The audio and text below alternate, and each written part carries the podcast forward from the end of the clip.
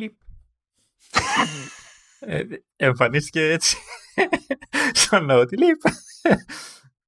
Ωραία, καταλαβαίνεις, θα τα αφήσω αυτό. Ενθουσιάστηκε ο, ο, ο Λεωνίδας που έβαλα το, το, το όνομα του χορηγού στο το, το επεισόδιο στις σημειώσεις και έκανε sync και εμφανίστηκε, πετάχτηκε. Το leap έκανε leap μες στα μάτια του, στο, στο, στο οπτικό του πεδίο. Οπότε εντάξει, καλά πήγε αυτό, δεν έχω παράπονο. Ό,τι και να σκεφτόμουν θα ήταν πιο awkward, αλλά ευτυχώς υπάρχει και ο Λεωνίδας, οπότε όλη η ντροπή δική του και τα λοιπά. Είναι κάπως έτσι. Okay. Ναι. Είμαι εγώ για να, να με χορηγούν. Μα αυτό τώρα το λιπ ήταν ένα, ένα βήμα πριν από το ΙΟ. Όχι ρε φίλε, τι μου θέλεις.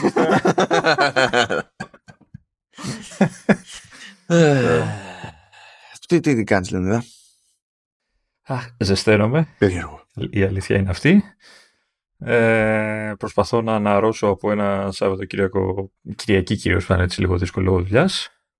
Έχω ξεσυνηθίσει το μαγαζί, το λέω, μετά τα δύο χρόνια κλεισίματος του κορονοϊού. Είναι... Έχει αρχίσει και με ζορίζει η φάση. Ήταν και δύσκολες καταστάσεις γενικότερα, είχε πολύ αυτό. Εχθές που με πήρες τηλέφωνο ήμουνα χώμα, την ώρα που μιλάγαμε, ήταν στη φάση που ήμουνα ε. Σήμερα είμαι λίγο καλύτερα, εντάξει, απλά είμαι στο, πώς το λένε, στο δωμάτιο ε, βασανιστήριων, όπου γράφω, όπου κάνω τις ηχογραφήσεις, το οποίο είναι, ξέρεις, με χαλασμένο air conditioning, μπουρουμπουρου. Και με κλειστά παράθυρα. Εντάξει. Καλά, καλά. Όχι, όχι, τέλεια, τέλεια. Εξαιρετικά όλα. Και εγώ είμαι εδώ παραπονούμενος για τη φοβερή υποστήριξη που έχει η εφαρμογή της Gamescom για το Apple Wallet. Δεν έχει υποστήριξη Apple Wallet. Σου λέει θα είναι μόνο ηλεκτρονικό το ειστήριο, κανένα πρόβλημα. Ορίστε με κιου αρ code, κανένα πρόβλημα. Κατέβασε την εφαρμογή μας και εκεί εμφανίζεται το ειστήριο. Πάρα πολύ ωραία. Δεν έχει export wallet. Και το έχουν καταφέρει τράπεζες, το έχουν καταφέρει αεροπορικές. Που όσο να πεις, εκεί αν είναι να ανισχύσει κάποιος λίγο παραπάνω για την ασφάλεια, μάλλον είναι αυτή σε σχέση με, με ένα κτησιακό. Αυτό. Και μια, μια χαρά, ξέρω, κομπλέ, τα πετάς εκεί και τα λοιπά. Όχι, τώρα πρέπει να ανοίγω την ποντιακή τη, τέτοια, η οποία προ... δεν έχει dark mode. Είναι ένα μάτσο από web views, δηλαδή έχει όλα αυτά τα χαρακτηριστικά που ενοχλούν, δηλαδή είναι, είναι στανταράκι. Ευχαριστώ, Gamescom. Ευχαριστώ, Gamescom. Ε, ξέχα, ξέχασα να πω πριν ότι μέσα σε όλα τα δράματα που. που ζω αυτή τη στιγμή, έχω και το, το γενικότερο δράμα που ακυρώθηκε η συναυλία του Whitesnake που θα πήγαινα το Σάββατο και έχω ξενερώσει. Γιατί τι, yes, το, τι ήθελες να ξανακολλήσεις, τι παίζεις?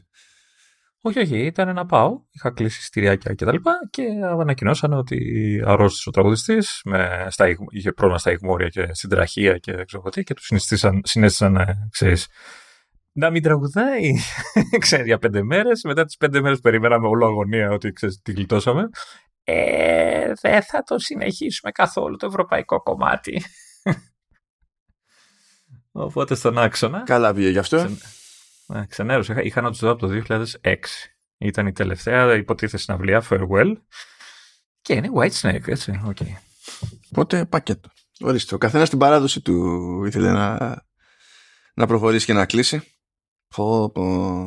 Όπως έλεγα στο, τηλεφωνικά στο Λεωνίδα, με ξέρεις τη χρονιά που ήμουν στρατό και τις χρονιές της πανδημίας, που, δηλαδή της καραντίνας, που δεν έγινε η έκθεση Gamescom, που είναι μια μικρή έκθεση για όποιον δεν την ξέρει, μιας και το κοινό εδώ πέρα δεν είναι και καλά gaming. Ε, είναι μια μικρή ευρωπαϊκή έκθεση που γίνεται στην κολονία της Γερμανίας κάθε τέλη Αυγούστου, ε, και είναι για games. Και από άποψη προσέλευσης κόσμου, δημοσιογράφων κτλ. είναι η μεγαλύτερη έκθεση που παίζει στον κόσμο. Αποφάσισε τώρα, μικρή ή μεγαλύτερη? ε, ναι, αυτό. Ε, ήταν ειρωνικό αυτό. Ε, δηλαδή, ξέρω εγώ, ι θρι πάνε εβδομήντα χιλιάδες, λέμε, ε, και Gamescom πάνε τριακόσιες πενήντα. Είναι λίγο πίτα το, το πράγμα. Είναι, ναι. Βέβαια, η ι θρι δεν είναι ανοιχτή στο κοινό ακριβώς, ενώ είναι ανοιχτή στο κοινό η Gamescom, αλλά έχει πλάκα διότι μόνο οι δημοσιογράφοι, ξέρω εγώ, οι επαγγελματίες και τα λοιπά που πηγαίνουν στην Gamescom είναι όσοι όλοι μαζί που πάνε στην ι θρι.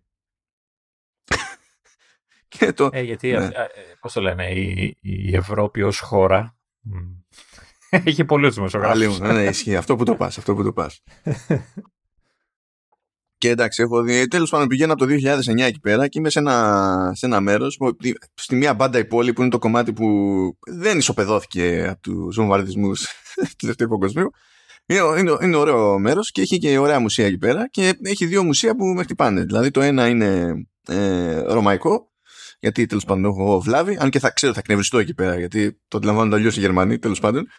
Ε, και το άλλο είναι μουσείο σοκολάτας. Από το δύο χιλιάδες εννιά μέχρι τώρα δεν έχω καταφέρει να πάω το στο ένα το στο άλλο. Το οποίο είναι λίγο ξεφτιλίκι. Λέω μέσα στη δουλειά να το καταφέρω. Φέτος κρόβω. Ναι. Οκ. Okay. Και να πάω στο καθεδρικό και να φα... φαντάζεσαι να έχει ο καθεδρικός να μπαίνει σαν τύχημα, να έχει βάλει digital passes με κιου αρ code και εκείνο να έχουν υποστήριξη για wallet. Κανούς έχω. Στην, στην εκκλησία να το έχουν καταφέρει. Και στην Gamescom να έχουν πρόβλημα. Ξεφτυλισμένοι. Τέλος πάντων.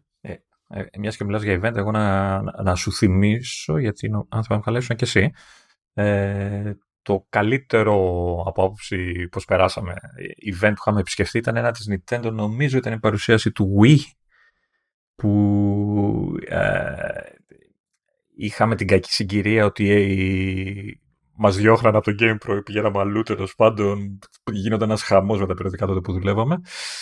Δεν μας διώχναν το Game Pro, έκλεινε το Game Pro. Δεν, δεν μας έδιωξε κανένας. Μας έδιωξαν, μας έδιωξαν, άσταμε. Αλλά είχαμε κλείσει το αυτά και ως επαγγελματίες έπρεπε να πάμε να καλύψουμε το, την έκθεση και κατά τύχη, πώς το λένε, βρεθήκαμε όλοι παλιό παρέα μαζί. Αν θυμάσαι καλά εκείνο το ταξίδι, ήμασταν δηλαδή όλοι μαζί σε event και υποτίθεται δουλεύαμε σκληρά για να καλύψουμε το, το event. Ήταν πολύ ωραία η φάση τότε. Εντάξει. Νομίζω ήταν τότε με το Wii, δεν ήταν. Ε, ε, βασικά, εγώ δεν ήμουν εκεί πέρα. Σε, σε, κάποιο νομίζω σε θυμάμαι και σένα. Εγώ δεν ήμουν εκεί. Σε αυτό το, σίγουρα δεν ήμουν. Δηλαδή πρέπει να ήταν. Ε, το... Πρέπει να ήταν ο παπάς, πρέπει να ήταν ο Βασιλάκης, πρέπει να ήταν. Ε, αλλά εγώ δεν νομίζω σε αυτό δεν ήμουν. Ε, Γαλλία δεν ήταν αυτό που ήταν. Ναι, ναι. Είχα πάει σε δύο events στη Γαλλία και δεν θυμάμαι ποιο, σε ποιο από τα δύο ήμασταν. Δηλαδή το ένα ήταν για το Wii και το άλλο ήταν. Το ήταν Assassin's Creed, το άλλο δεν θυμάμαι. Κάτι ήταν. Το πρώτο Assassin's Creed. Τέλος πάντων. Αλλά είχε φάση γιατί ήμασταν όλοι μαζί και... Good times, good times. Και μιλάμε για τόσα χρόνια πίσω τώρα που δεν ήταν τρέχουμε όλοι. Πρέπει μέρος της δουλειάς είναι να χτυπιόμαστε και στα social και τα λοιπά. Τι ωραία. Τι ωραία, τι χαρά. Λοιπόν, τι θα γίνει, θα, θα, θα ξεκινήσουμε τώρα. Δηλαδή ήταν ωραία η, η αναδρομή. Άντε, θα μας ανοίξει τα μάτια. Ε, παιδιά, καλοκαιράκι είναι, καταλαβαίνετε. Θέλουμε κι εμείς τώρα έτσι να είμαστε λίγο αλλιώς, λίγο γιούχου. Άντε, θα, θα μας ανοίξει τα μάτια. Τα μάτια. Δεν ξέρω. Δε, και να τα ανοίξω δεν νομίζω ότι θα αλλάξει κάτι. Είναι, το αποτέλεσμα ίδιο θα είναι.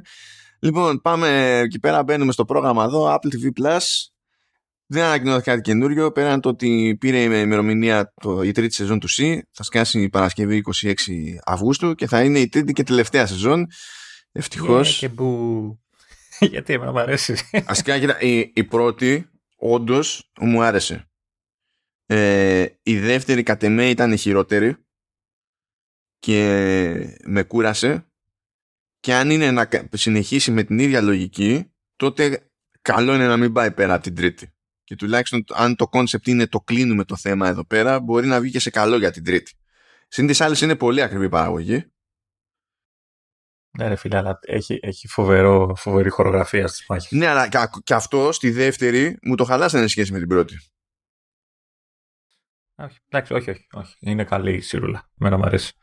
Θα το δω, δεν είναι ότι θα το δω. Έτσι δεν είναι. Συ, συμπαθώ και Μωμόα αρκετά. Νομίζω όλοι συμπαθούν τον Μωμόα. Ναι, δεν υπάρχει κάποιος ιδιαίτερος λόγος, απλά το έτσι. Νο, νομίζω είναι πιο, πιο, είναι πιο λογικό πλέον να, να συμπαθείς τον Μωμόα από τον Dwayne Johnson.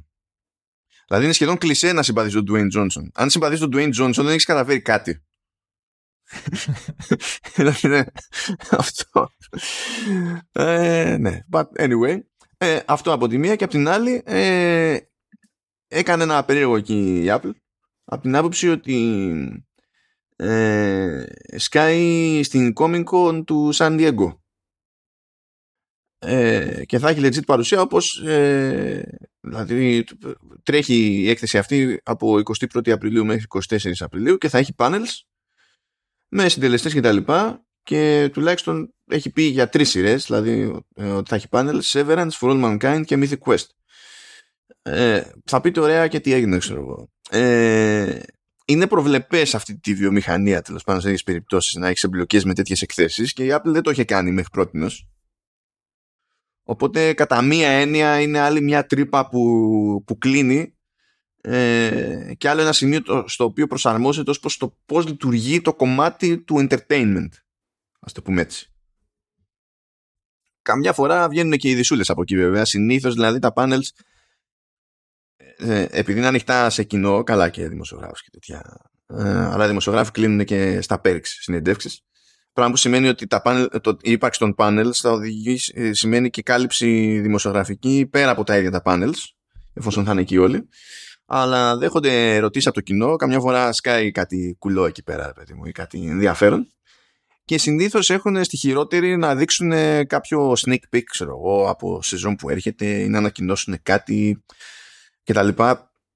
Θεωρώ ότι κάτι θα παιχτεί, παιδί μου, εκεί πέρα. Μικρό, μεγάλο δεν έχει σημασία. Είναι μια πρώτη τέτοια έξοδος, ας πούμε, σε αυτό το χώρο. Να, για την... να διορθώσω, προσθέσω ότι είναι και τα Invasion C και Foundation. Πέρα από τα τρία που είπες. Ε, με, με panels. Ε, τα αναφέρει όλα μέσα στο, mm-hmm. στο press release τώρα, δεν ξέρω. Ο, νομίζω ότι έκανε ειδική αναφορά στα, στα τρία, ότι για αυτά θα είχε panels και τα υπόλοιπα τα είχε με τη λογική ότι κάνουμε και αυτά, ξέρω εγώ. Α, δεν ξέρω. Ε, δεν είμαι super ε, σίγουρος. Πάντως ο τίτλος τα αναφέρει όλα και είδα από κάτω έχει και νότητες για το καθένα. Οπότε... Okay. Όλα, το Foundation τι κάνει εκεί πέρα, ξέρω. Ελπίζω να μας λένε για τα σκηνικά και τα σι τζι, μέχρι εκεί καλά είναι. Να, να, να, τα θυμηθώ. Έλα, κακίες. Ή να, είναι, ή να μην βγάλουν τίποτα, ξέρω εγώ, να μην έχει ούτε αφήσει, απλά να είναι ο Lee Pace. Συμπαθούμε Lee Pace. Αυτό θα τους το συγχωρήσω. Να πω, αφήστε τον εκεί να μιλάει. Ας τα λέει ανέκδοτα. Θα το δεχτώ. Μια χαρά είναι. Σιγά τώρα. Είναι καλύτερο το Orville. Ναι, είναι, εντάξει. Λοιπόν, πάει το Apple τι βι Plus και πάμε στο, στο Apple Arcade. Και ήρθε η ώρα που περίμενε ο Λεωνίδας. Ναι, δεν ξέρω αν ε, να, να πω εγώ κάτι. Ε, ε, έχουμε να κάνουμε κυ, κυρίως ε, με το Air Twister, που είναι το, το καινούριο παιχνίδι του, του Suzuki και είχε κυκλοφορήσει ε, την προηγούμενη εβδομάδα. Έτσι, ε, το οποίο, όπως είχαμε πει και την άλλη φορά, ήταν, είναι ένα, τώρα, να το πεις, κλόνο, Ε, εμπνευσμένο, πώς να το πεις τώρα, παιχνίδι του, πώς το λένε, από το Space Harrier. ε, όσοι είναι γέροι, κολόγεροι σαν εμένα το ξέρουν, οι υπόλοιποι κάντε ένα ψαχτικό, έτσι, δηλαδή θα, θα το βρείτε. Τώρα, κοίτα, μπορεί να, μπορεί να μισοθυμίζει κάτι σε κάποιον, δηλαδή να του φαίνεται ότι έχει μια θεωρητική συγγένεια με το Rez. Μπορεί, μπορεί. Αλλά και πάλι το Rez yeah. δεν είναι ορισμός του mainstream, δηλαδή περισσότεροι θα έχουν ακούσει τη ζωή του Space Harrier από τη Rez, πιστεύω. Ναι, πάντως είναι πολύ λιγότεροι αυτοί που το έχουν παίξει. Ε, ναι, ναι. Κοιτάω, εμέ, κοιτάω εμένα στον καθρέφτη βέβαια, αλλά εντάξει. Okay, ήμουνα, ήμουνα, ήμουνα πολύ μικρός τότε. Δεν. καλά. καλά. Δεν μπορούμε να του πεις εδώ μεταξύ ότι έκανες αντιγραφή, γιατί και το Space Harrier δικό του παιχνίδι ήταν. Οπότε πακέτο. Ε, ναι, εντάξει. απλά, απλά λέω ότι πάνω, πάνω σε αυτή τη συνταγή στηρίζεται. Ουσιαστικά δηλαδή μιλάμε για ένα on-rails uh, shooter. Ε, το οποίο... Arcade shooter θα έλεγα αυτό, είναι, arcade, είναι through and through arcade, ναι. Δηλαδή το εννοεί. Το, το arcade εγώ θα το βάζα με πολλά γράμματα, κεφαλαία γράμματα όλα, δεν υπάρχει τίποτα, είναι arcade τελεία. Δηλαδή το μόνο που λείπει είναι η σχισμή να, να βγαίνεις στο, στο, στο κινητό για να ρίξεις τα δεκάρικα, τα πενηντάρικα ανάλογα από την ηλικία που είσαι, έτσι, και να παίζεις. Ε, okay. ε, το, το βασικό του, βασικός του μηχανισμός είναι το, το lock-on, που υποτίθεται κάνεις swipe στην οθόνη πάνω σε τέσσερις πέντε εχθρούς, τους κάνει lock και τους πυροβολεί όλους μαζί ταυτόχρονα. Ε, οπ, οπτικά είναι καλό, ε, δεν είναι κάτι wow, αλλά είναι ok, είναι ωραίο, είναι προσεγμένο. Ε, ηχητικά έχω μια απορία γενικότερα και θέλω να το συζητήσουμε αυτό γενικά, ε, όσον αφορά το soundtrack του παιχνιδιού. Ε, η, η ιστορία είναι σώσε τον πλανήτη. Τελεία. Έτσι, αυτό δεν δε, δε κάνει. Και πηγαίνουμε από επίπεδο σε επίπεδο που το ένα είναι desert, το άλλο είναι forest, το άλλο είναι. Αυτό έτσι. Τέτοια φάση είναι. Ωραία. Ε, θες να πω εγώ τώρα τι, τι με ενοχλεί. Γενικά, έχω ήδη πει σε προηγούμενο επεισόδιο ότι με τα arcade της Sega δεν τα πάω καλά συνήθως. Εντάξει, εντάξει, μου άρεσε το Outrun, δεν μπορώ να πω. Όλοι λιώσαμε με Outrun. Ε, είχε τη φάση του Afterburner, εκείνης της εποχής στα. Τα, τα παιχνίδια, αλλά γενικά δεν έχω την, την καλύτερη σχέση με, με τις παραγωγές της Sega. Ε, εδώ επιβεβαιώνομαι, εγώ τουλάχιστον δηλαδή, μέσα μου, ότι. Δεν είναι καν παιχνίδι Sega. Ε, ε, ε, εννοώ, ναι, αλλά ο, ο, ο Σουζούκι είναι η Sega. Εντάξει, οκ. Ας το πούμε κάπως έτσι. Ε, αυτή τη λογική τέλος πάντων. Ε, να πω το, το εξής. Ε, ό, όταν το ξεκινάω στο παιχνίδι, και γι' αυτό γελάγαμε πριν για το soundtrack που λέγαμε, ε, ξεκινάει ένα τραγούδι που εμένα στην καλύτερη φάση είναι στη μέση της συναυλίας του Queen που έχουν λιώσει τα πάντα και βγαίνει ο Mercury και σπάει τα πάντα έτσι με μια μπαλάντα φωνάρα και τέτοια και ξεκινάει και σε προδιαθέτει για ένα υπερέπος, έτσι, ένα επικό πράγμα ρε παιδί μου, δηλαδή ξεκινάει η φωνή αυτό και τα λοιπά και αυτό το soundtrack συνεχίζεται και μέσα στα επίπεδα, δηλαδή είναι η επικοσύνη ξεχυλίζει από τα μπατζάκια του, του παιχνιδιού. Το θέμα είναι ότι από τη μία έχεις αυτό το soundtrack που, οκ, okay, εντάξει, υπερβολές Ιαπώνων και από την άλλη έχεις ένα τελείως ξερό arcade παιχνίδι, ε, κατ' εμέ είναι και αρκετά ασύνδετο, δηλαδή οι πίστες που όπως είπε ο Μάνος, μία είναι ήρημος, μία είναι πάνω από θάλασσα, νερό, ξέρω ότι είναι αυτό, στο διάστημα, έχει τέτοια πράγματα. Ε, σου, σου, σου, είναι μια αλληλουχία άσχετων πιστών, ας το πούμε μαζί του. Δεν υπάρχει κάποια ιστορία πέρα το, από το σώσο, τον πλανήτη κτλ.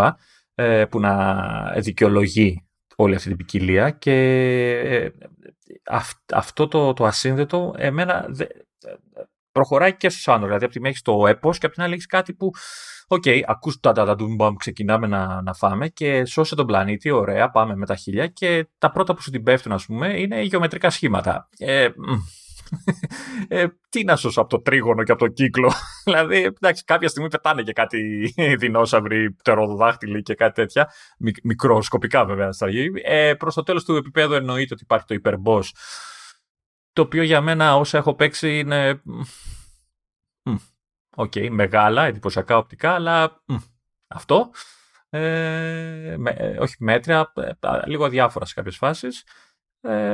Και να κλείσω λέγοντας ότι με ενοχλεί αρκετά ο χειρισμός, ειδικά όταν, ε, όχι ειδικά και σε φάση touch, δηλαδή να το παίρνεις στο κινητό ή στο tablet, και με χειριστήριο με ενόχλησε, αλλά για διαφορετικούς λόγους. Έτσι. Ε, απ' τη μία όταν, ε, όταν παίζεις με touch, ε, κίνηση και shooting είναι το ίδιο, και δηλαδή με το ίδιο tap, δηλαδή πατάς αριστερά και πάει αριστερά ο, η χαρακτήρας και ταυτόχρονα πυροβολεί. Πατάς δεξιά, πάει δεξιά και πυροβολή κτλ. Ε, και το lock-on είναι μέσω swipe, όπως είπαμε, πάνω στους όποιους εχθρούς εμφανίζονται στην οθόνη. Ε, με το χειριστήριο ε, σπάει, α, σπάει η κίνηση. Έχω και καιρό να το παίξω. Ναι, είναι αριστερός μοχλός για την κίνηση και δεξής μοχλός για να περνάς από τους εχθρούς και να κάνει lock. Ναι. Ε, ε, εκεί δεν με βόλεψε το, το lock-on. Ενώ στο touch είναι βασικός μηχανισμός και είναι γρήγορο και τα αυτά. Ε, στο, με το χειριστήριο μου φάνηκε πιο ναι. δύσκολο. Και στο χειριστήριο υπάρχει και fire button, ενώ στο, με, με touch γίνεται όταν κάνεις δηλαδή κάπου lock, περάσεις και, και σηκώσεις το δάχτυλο, κατευθείαν ρίχνει. Ναι.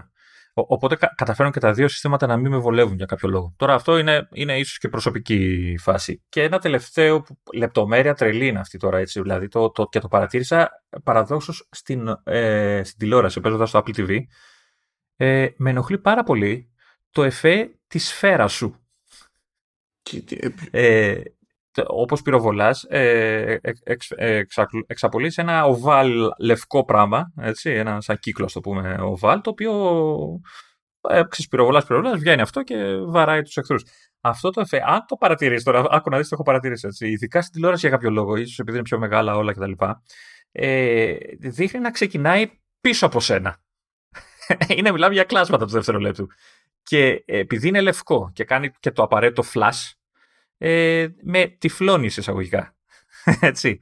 Ε, και, και ταυτόχρονα, αν το παίζεις τώρα και σε touch, έχεις και τη δακτυλούμπα σου απάνω στην οθόνη και δεν βλέπεις τι βαράς.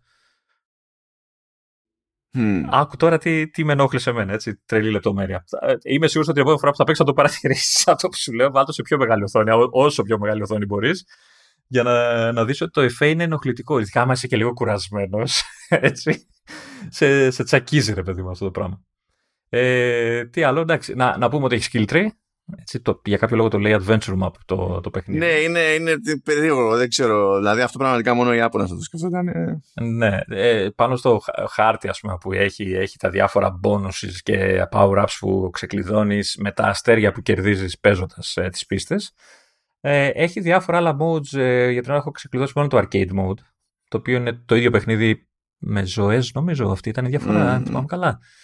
Ε, υποτίθεται θα έχει και άλλα events. Έχει και το, το απαραίτητο για κάποιο λόγο, ξέρεις, customization στο χαρακτήρα, δηλαδή ξεκλειδώνεις τατού, μαλλιά, ξέρω, όχι μαλλιά, ρούχα βάλω και τέτοια, χρώματα κτλ. Και εντάξει, ε, εμένα προσωπικά δεν τρελάθηκα. Αυτό. Λοιπόν, είναι ένα πράγμα, απλά πηγαίνουμε ευθεία και ρίχνουμε πιου-πιου, αποφεύγουμε εμπόδια, αποφεύγουμε εχθρούς, αποφεύγουμε πειρά των εχθρών κτλ. Έτσι, οκ. Okay. Ε, δηλαδή είναι ο ορισμός, είναι ο τελείως ο ορισμός του Space Harrier. Και το ζήτημα ήταν τα ανακλαστικά και γρήγορη στόχευση και τα συνάφη. Σε αυτό το πλαίσιο εγώ θα συμφωνήσω με τον Λεωνίδα στο ότι κανένα από τα προσφερόμενα συστήματα χειρισμού δεν είναι ακριβώς όπως πρέπει. Ε, μετά, ας πούμε, αυτό το ότι μπλέκει λίγο η κίνηση με τη στόχευση σου εξηγεί βέβαια ότι υπολογίζει, δηλαδή λειτουργεί με multi-touch ε, και μπορείς να κρατάς ε, με το, το ένα δάχτυλο εκεί που θες να είναι ή να πάει η πρωταγωνίστρια, με το δε, χωρίς να το αφήσεις το, το, με το δεύτερο δάχτυλο να κάνεις την κίνηση πάνω από εχθρούς για να κάνει lock και να πυροβολήσει μόλις το σηκώσεις, αλλά εναλλακτικά αντί να σηκώσεις το δεύτερο δάχτυλο, αν θες να μετακινηθεί προς τα εκεί η πρωταγωνίστρια, αφήνεις το πρώτο, το οποίο λειτουργεί στην ουσία σαν άγκυρα. Το πρώτο δάχτυλο λειτουργεί σαν άγκυρα. Mm, mm.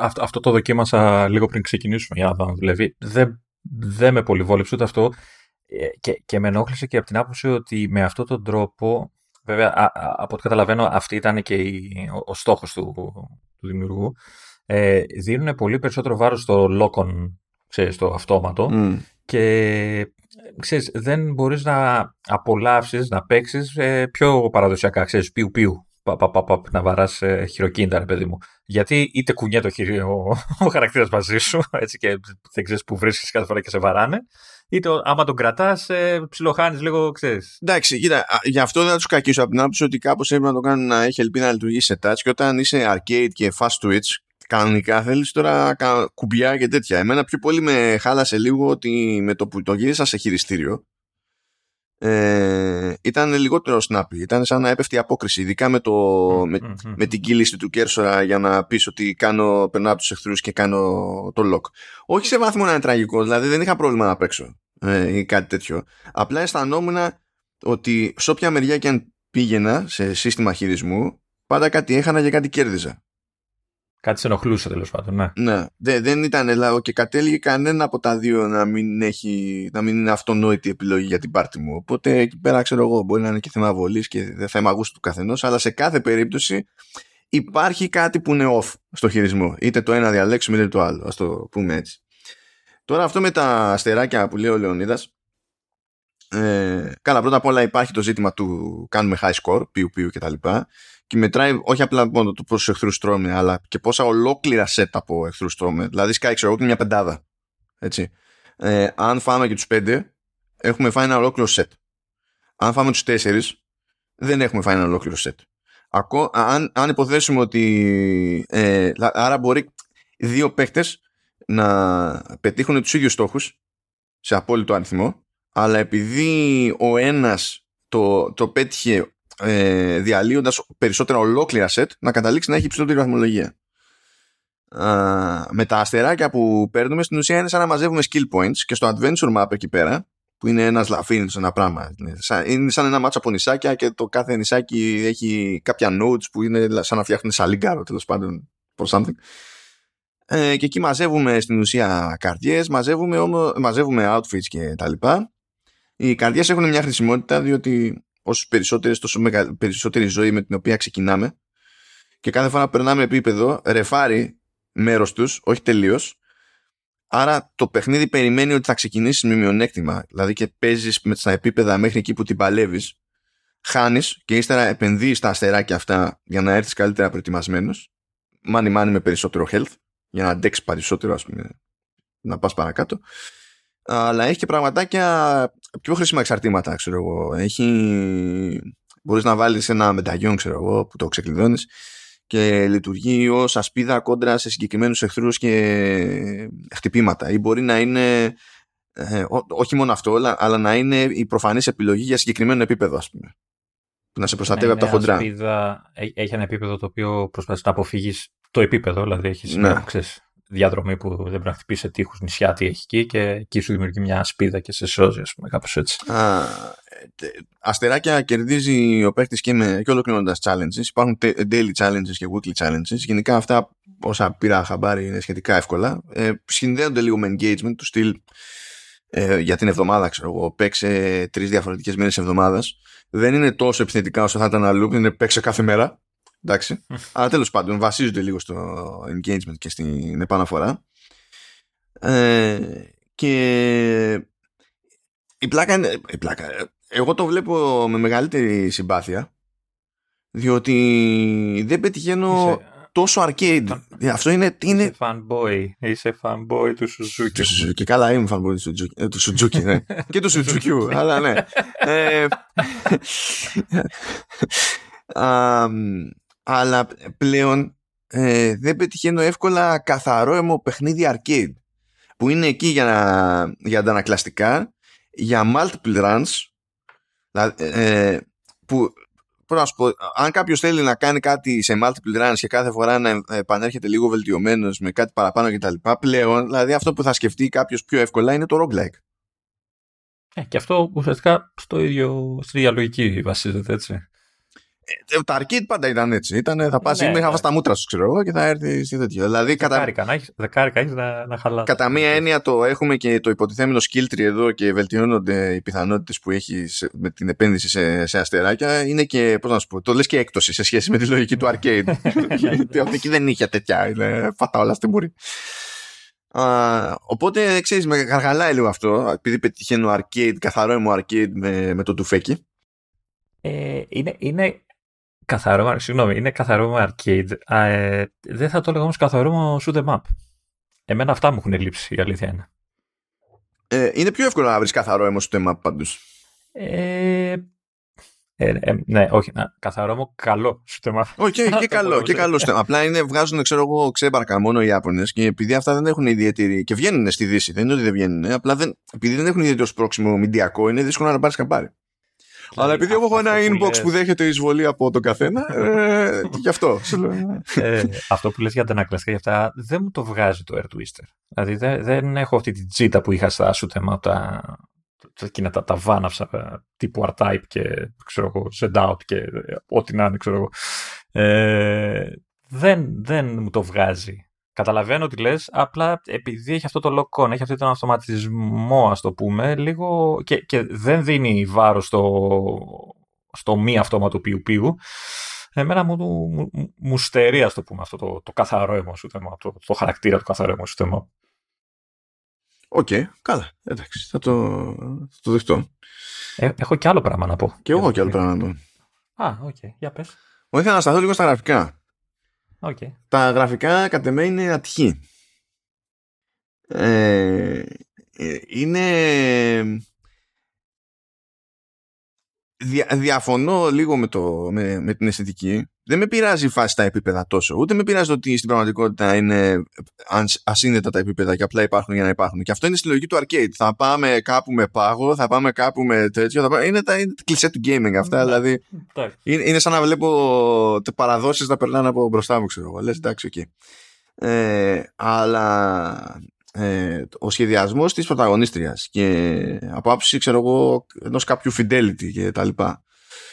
Ε, το animation και πάει λέγοντας, τώρα είναι κατ' των περιστάσεων και για τα δεδομένα κινητής, για τα δεδομένα της εποχής, για τα δεδομένα των διαθέσιμων εργαλείων κτλ. Περίμενα όχι παπάντζες, αλλά περίμενα κάτι καλύτερο, και αυτό που καταλήγει να μου μένει σαν εντύπωση είναι ότι βλέπω παιχνίδι πι ες θρι και, και τριακόσια εξήντα, αλλά με βελτιώσεις που πλέον έρχονται κατά μία έννοια for free, δηλαδή απλά υποστηρίζονται έτσι κι αλλιώς από τις μηχανές, οπότε why not, ε, και με super duper high res assets, διότι έχουμε οθόνες υψηλής πυκνότητας να κουμαντάρουμε σε iPhone, ξέρω εγώ, iPad και τέτοια, και δεν θα πήγαινε να το κάνει low res, θα ήταν ξεφτιλέ. Έτσι. Και αυτό μου κάθεται λίγο περίεργα. Ήθελα κάτι πιο ύποπτο, πιο τσαχπίνικο. Ε, ε, να συμπληρώσω εδώ ότι εμένα μου φάνηκαν και λίγο unoptimized. Ε, δηλαδή, το, στην αρχή το πέσα στο, στο iPad, το οποίο εντάξει, παλιό, α9 έχουμε πει κτλ. Ε, και μου κάνει κοψίματα στην κίνηση. Το την παλεύει, αλλά υπάρχουν στιγμές που είναι λίγο πνευριστικό. Έχει κάνει κοψίματα στην κίνηση. Το βάλα λοιπόν λίγο πριν ξεκινήσουμε στο, στο iPhone το, το οκτώ Plus, που και αυτό παλιό είναι, αλλά έχει α11 επάνω. Mm.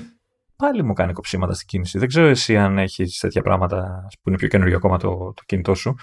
Ε, και δεν ξέρω αν είναι τώρα. Είναι πια και ο α11 τόσο παλιός που δεν το αντέχει, ή απλά δεν optimized το παιχνίδι.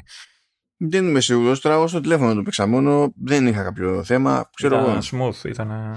Ναι, ήταν, ήταν εντάξει. Α, τώρα δεν μου φαίνεται τόσο βαρύ το παιχνίδι. Δηλαδή θα πόντερα πιο πολύ ότι είναι θέμα optimization. Αλλά τώρα ξέρω εγώ. Και να πω και κάτι ακόμα για μια αρρύθμιση που μου έκανε εντύπωση, εντύπωση και μου άρεσε κιόλας. Ε, δεν ξέρω αν το παρατήρησες, αν το είδες, όπως παίζεις. Ε, λόγω του είδους του παιχνιδιού, έτσι, σε πολλά τέτοια παιχνίδια που παίζεις σε κινητό ή σε τάμπλετ, ε, ό, όταν είσαι πάνω στη τζίτα και προσπαθείς να βγάλεις το όποιο επίπεδο κτλ., ε, κοπανιέσαι, κουνιέσαι, έτσι, περιστρέφεις τις συσκευές, φεύγουν κτλ. Ο τύπος το έχει σκεφτεί αυτό και έχει βάλει ρύθμιση ώστε όταν περιστρέφεις τη συσκευή, η οθόνη να μένει σταθερή, σταθερά οριζόντια. Δηλαδή, ουσιαστικά περιστρέφεις τη συσκευή ξέρω αριστερά, και η οθόνη καμιά περιστροφή προς τα δεξιά για να κάνει, ξέρεις, αντιστάθμιση, για να είναι πάντα ευθεία η εικόνα που βλέπεις. Αν έχει μια ρύθμιση για, το, ναι, για την ευθυγράμμιση του ορίζοντα, ναι, σωστά. σωστά. Ναι, ναι, ναι, έχεις ναι. δίκιο, το εξηγάζεις. Ναι. Ε, το οποίο βολεύει, είναι πολύ καλή ρύθμιση για, σε mobile, ρε παιδί μου, γιατί είναι πολλές φορές. Ε, ε, το έχω αντιμετωπίσει σαν πρόβλημα αυτό το πράγμα. Δηλαδή, εκεί που παίζω, ξέρεις, ξαφνικά το, η συσκευή είναι διαγώνια, γιατί έχω πήξει εγώ να βγάλω κάτι και δεν βλέπω τίποτα, ας πούμε, γιατί είναι όλα στραβά. Ναι, ναι, ναι. ναι. Το είχα ξεχάσει αυτό. Ε, και αφήνουμε λοιπόν το Air Twister του Yu Suzuki. Στο μισοδιάστημα προέκυψε το My Bowling θρι ντι Plus, που είναι, υπήρχε, υπάρχει, απλά μπήκε στην υπηρεσία και δεν έχετε microtransactions και τα λοιπά. Εντάξει, καταλαβαίνετε. Ήταν η πρώτη κυκλοφορία του Ιουλίου τεχνικώς, πράγμα που σημαίνει ότι βγήκε το πρόγραμμα για το υπόλοιπο του μήνα. Οπότε να κάνουμε έτσι μια γρήγορη αναφορά σε αυτά. Απλά να πω για το bowling που έπαιξα ένα-δύο παρτίδες, είναι ωραίο φτιαχμένο. Είναι από ό,τι κατάλαβα, αν θυμάμαι καλά, είναι η ίδια ομάδα ε, με τα βελάκια που λέγαμε την προηγούμενη φορά και με το μπιλιάρδο. Είναι, και άμα το δεις και σαν στήσιμο παιχνιδιού, είναι, ξέρεις, copy-paste κάποια πράγματα. Ωραία φτιαχμένο. Ε, για bowling, έτσι, σε touch. Αυτό. Ε, για πάμε, λοιπόν, να δούμε τι άλλο έχει ο μήνας. Στις... Πέντε σύνολο, έτσι, αυτή τη φορά. Ναι, μετρώντας και το My Bowling θρι ντι Plus, γιατί τεχνικώς βγήκε Ιούλιο και υποτίθεται ότι έρχονται άλλες τέσσερις κυκλοφορίες, άλλες τέσσερις προστίκες τέλος πάντων στο Apple Arcade. οκτώ Ιουλίου έχουμε μια άλλη κυκλοφορία Plus, που είναι το Samoros τρία. Γενικά παίξτε το, διότι είναι από την Αμανίτα Design. Είναι, αν, αν θυμάμαι καλά, είναι Τσέχοι. Ε, Adventureάδες. Πρέπει να έχω παίξει κάποιο Samoros, δεν θυμάμαι ποιο. Όχι όλο, αλλά είχα παίξει κάποιο. Περίεργο. περίεργο. Ε, ό, όλα τους είναι περίεργα και όλα τους έχουν μια ποιότητα. Δεν είναι η πρώτη φορά που βγάζουν σε arcade. Είχαν βγάλει το Crix, αλλά τώρα προφανώς τα Samoros είναι γνωστά. Αλλά το, αυτό που τους έφερε στο προσκήνιο πριν από πολλά χρόνια ήταν το, το Machinarium. Ναι, ναι. Και το Botanicula ακούστηκε. Δυστυχώς ακούστηκε και το Τσούτσελ, αλλά για τους λάθος λόγους. Ε, αλλά οκ, okay, όχι ότι ήταν προβληματικό το παιχνίδι, απλά είχε παίξει ένα σφίξιμο με το, με το design του, του χαρακτήρα που είχε εδώ στο art, αλλά τέλος πάντων okay. Anyway, ε, είναι adventure adventure, δηλαδή δεν είναι legit adventure από ομάδα που νιώθει από adventure, δεν είναι πειραμένα πράγμα για mobile κτλ. Οι τύποι έχουν φτιάξει για το Pilgrims. Ναι, το και το Pilgrims, ναι. Το οποίο είναι super. Ναι, και είναι και αυτό στο Apple Arcade βασικά. Ναι, ναι, αυτό, γι' αυτό το, τα βλέπω τώρα από κάτω. Ναι. Αυτό, αν γουστάρετε adventures, αυτό είναι σχεδόν καταδικασμένο να σας κάνει καλή εντύπωση. Έτσι κι αλλιώς είναι γνωστή ποσότητα, δεν βγαίνει πρώτη φορά τώρα το παιχνίδι. Απλά λέμε. δεκαπέντε Ιουλίου έρχεται το Subway Surfers Tag. Το βλέπω εγώ αυτό και λέω, είμαι σε φάση ποιος σχέστηκε. Ψάχνω λίγο και λέω ότι το Subway Surfers το original, ε, το οποίο προφανώς είναι με... με, με, τέτοιο, με συναλλαγές και τα λοιπά, καταλαβαίνετε τώρα από που ζούνε. Ε, πρόπερση είχε φτάσει τα τρία δισεκατομμύρια downloads. What? What? Ε? Συγγνώμη, πώς τα μετράμε? Γιατί, εντάξει, καταλαβαίνω ότι η κουτσιμαρία έχει smartphone, αλλά ποιες είναι οι πιθανότητες, δηλαδή, να, να ισχύει αυτό το πράγμα και να μην μετράνε πόσες φορές εγώ ο ίδιος χρήστης κατέβασα, έσβησα, ξανακατέβασα, ξαναέσβησα, ξανακατέβασα, ξέρω εγώ, το ίδιο παιχνίδι. Αλλά τέλος πάντων, τουλάχιστον εξηγήθηκε με τη μία γιατί έγινε το συγκεκριμένο κονέ. Γιατί όταν το προηγούμενο έχει, έχει πιάσει τέτοιο τσούπερο, θα σου πει ο άλλος, why not? Πάντως φαίνεται τελείως διαφορετικό πράγμα, έτσι. Ναι, εντάξει.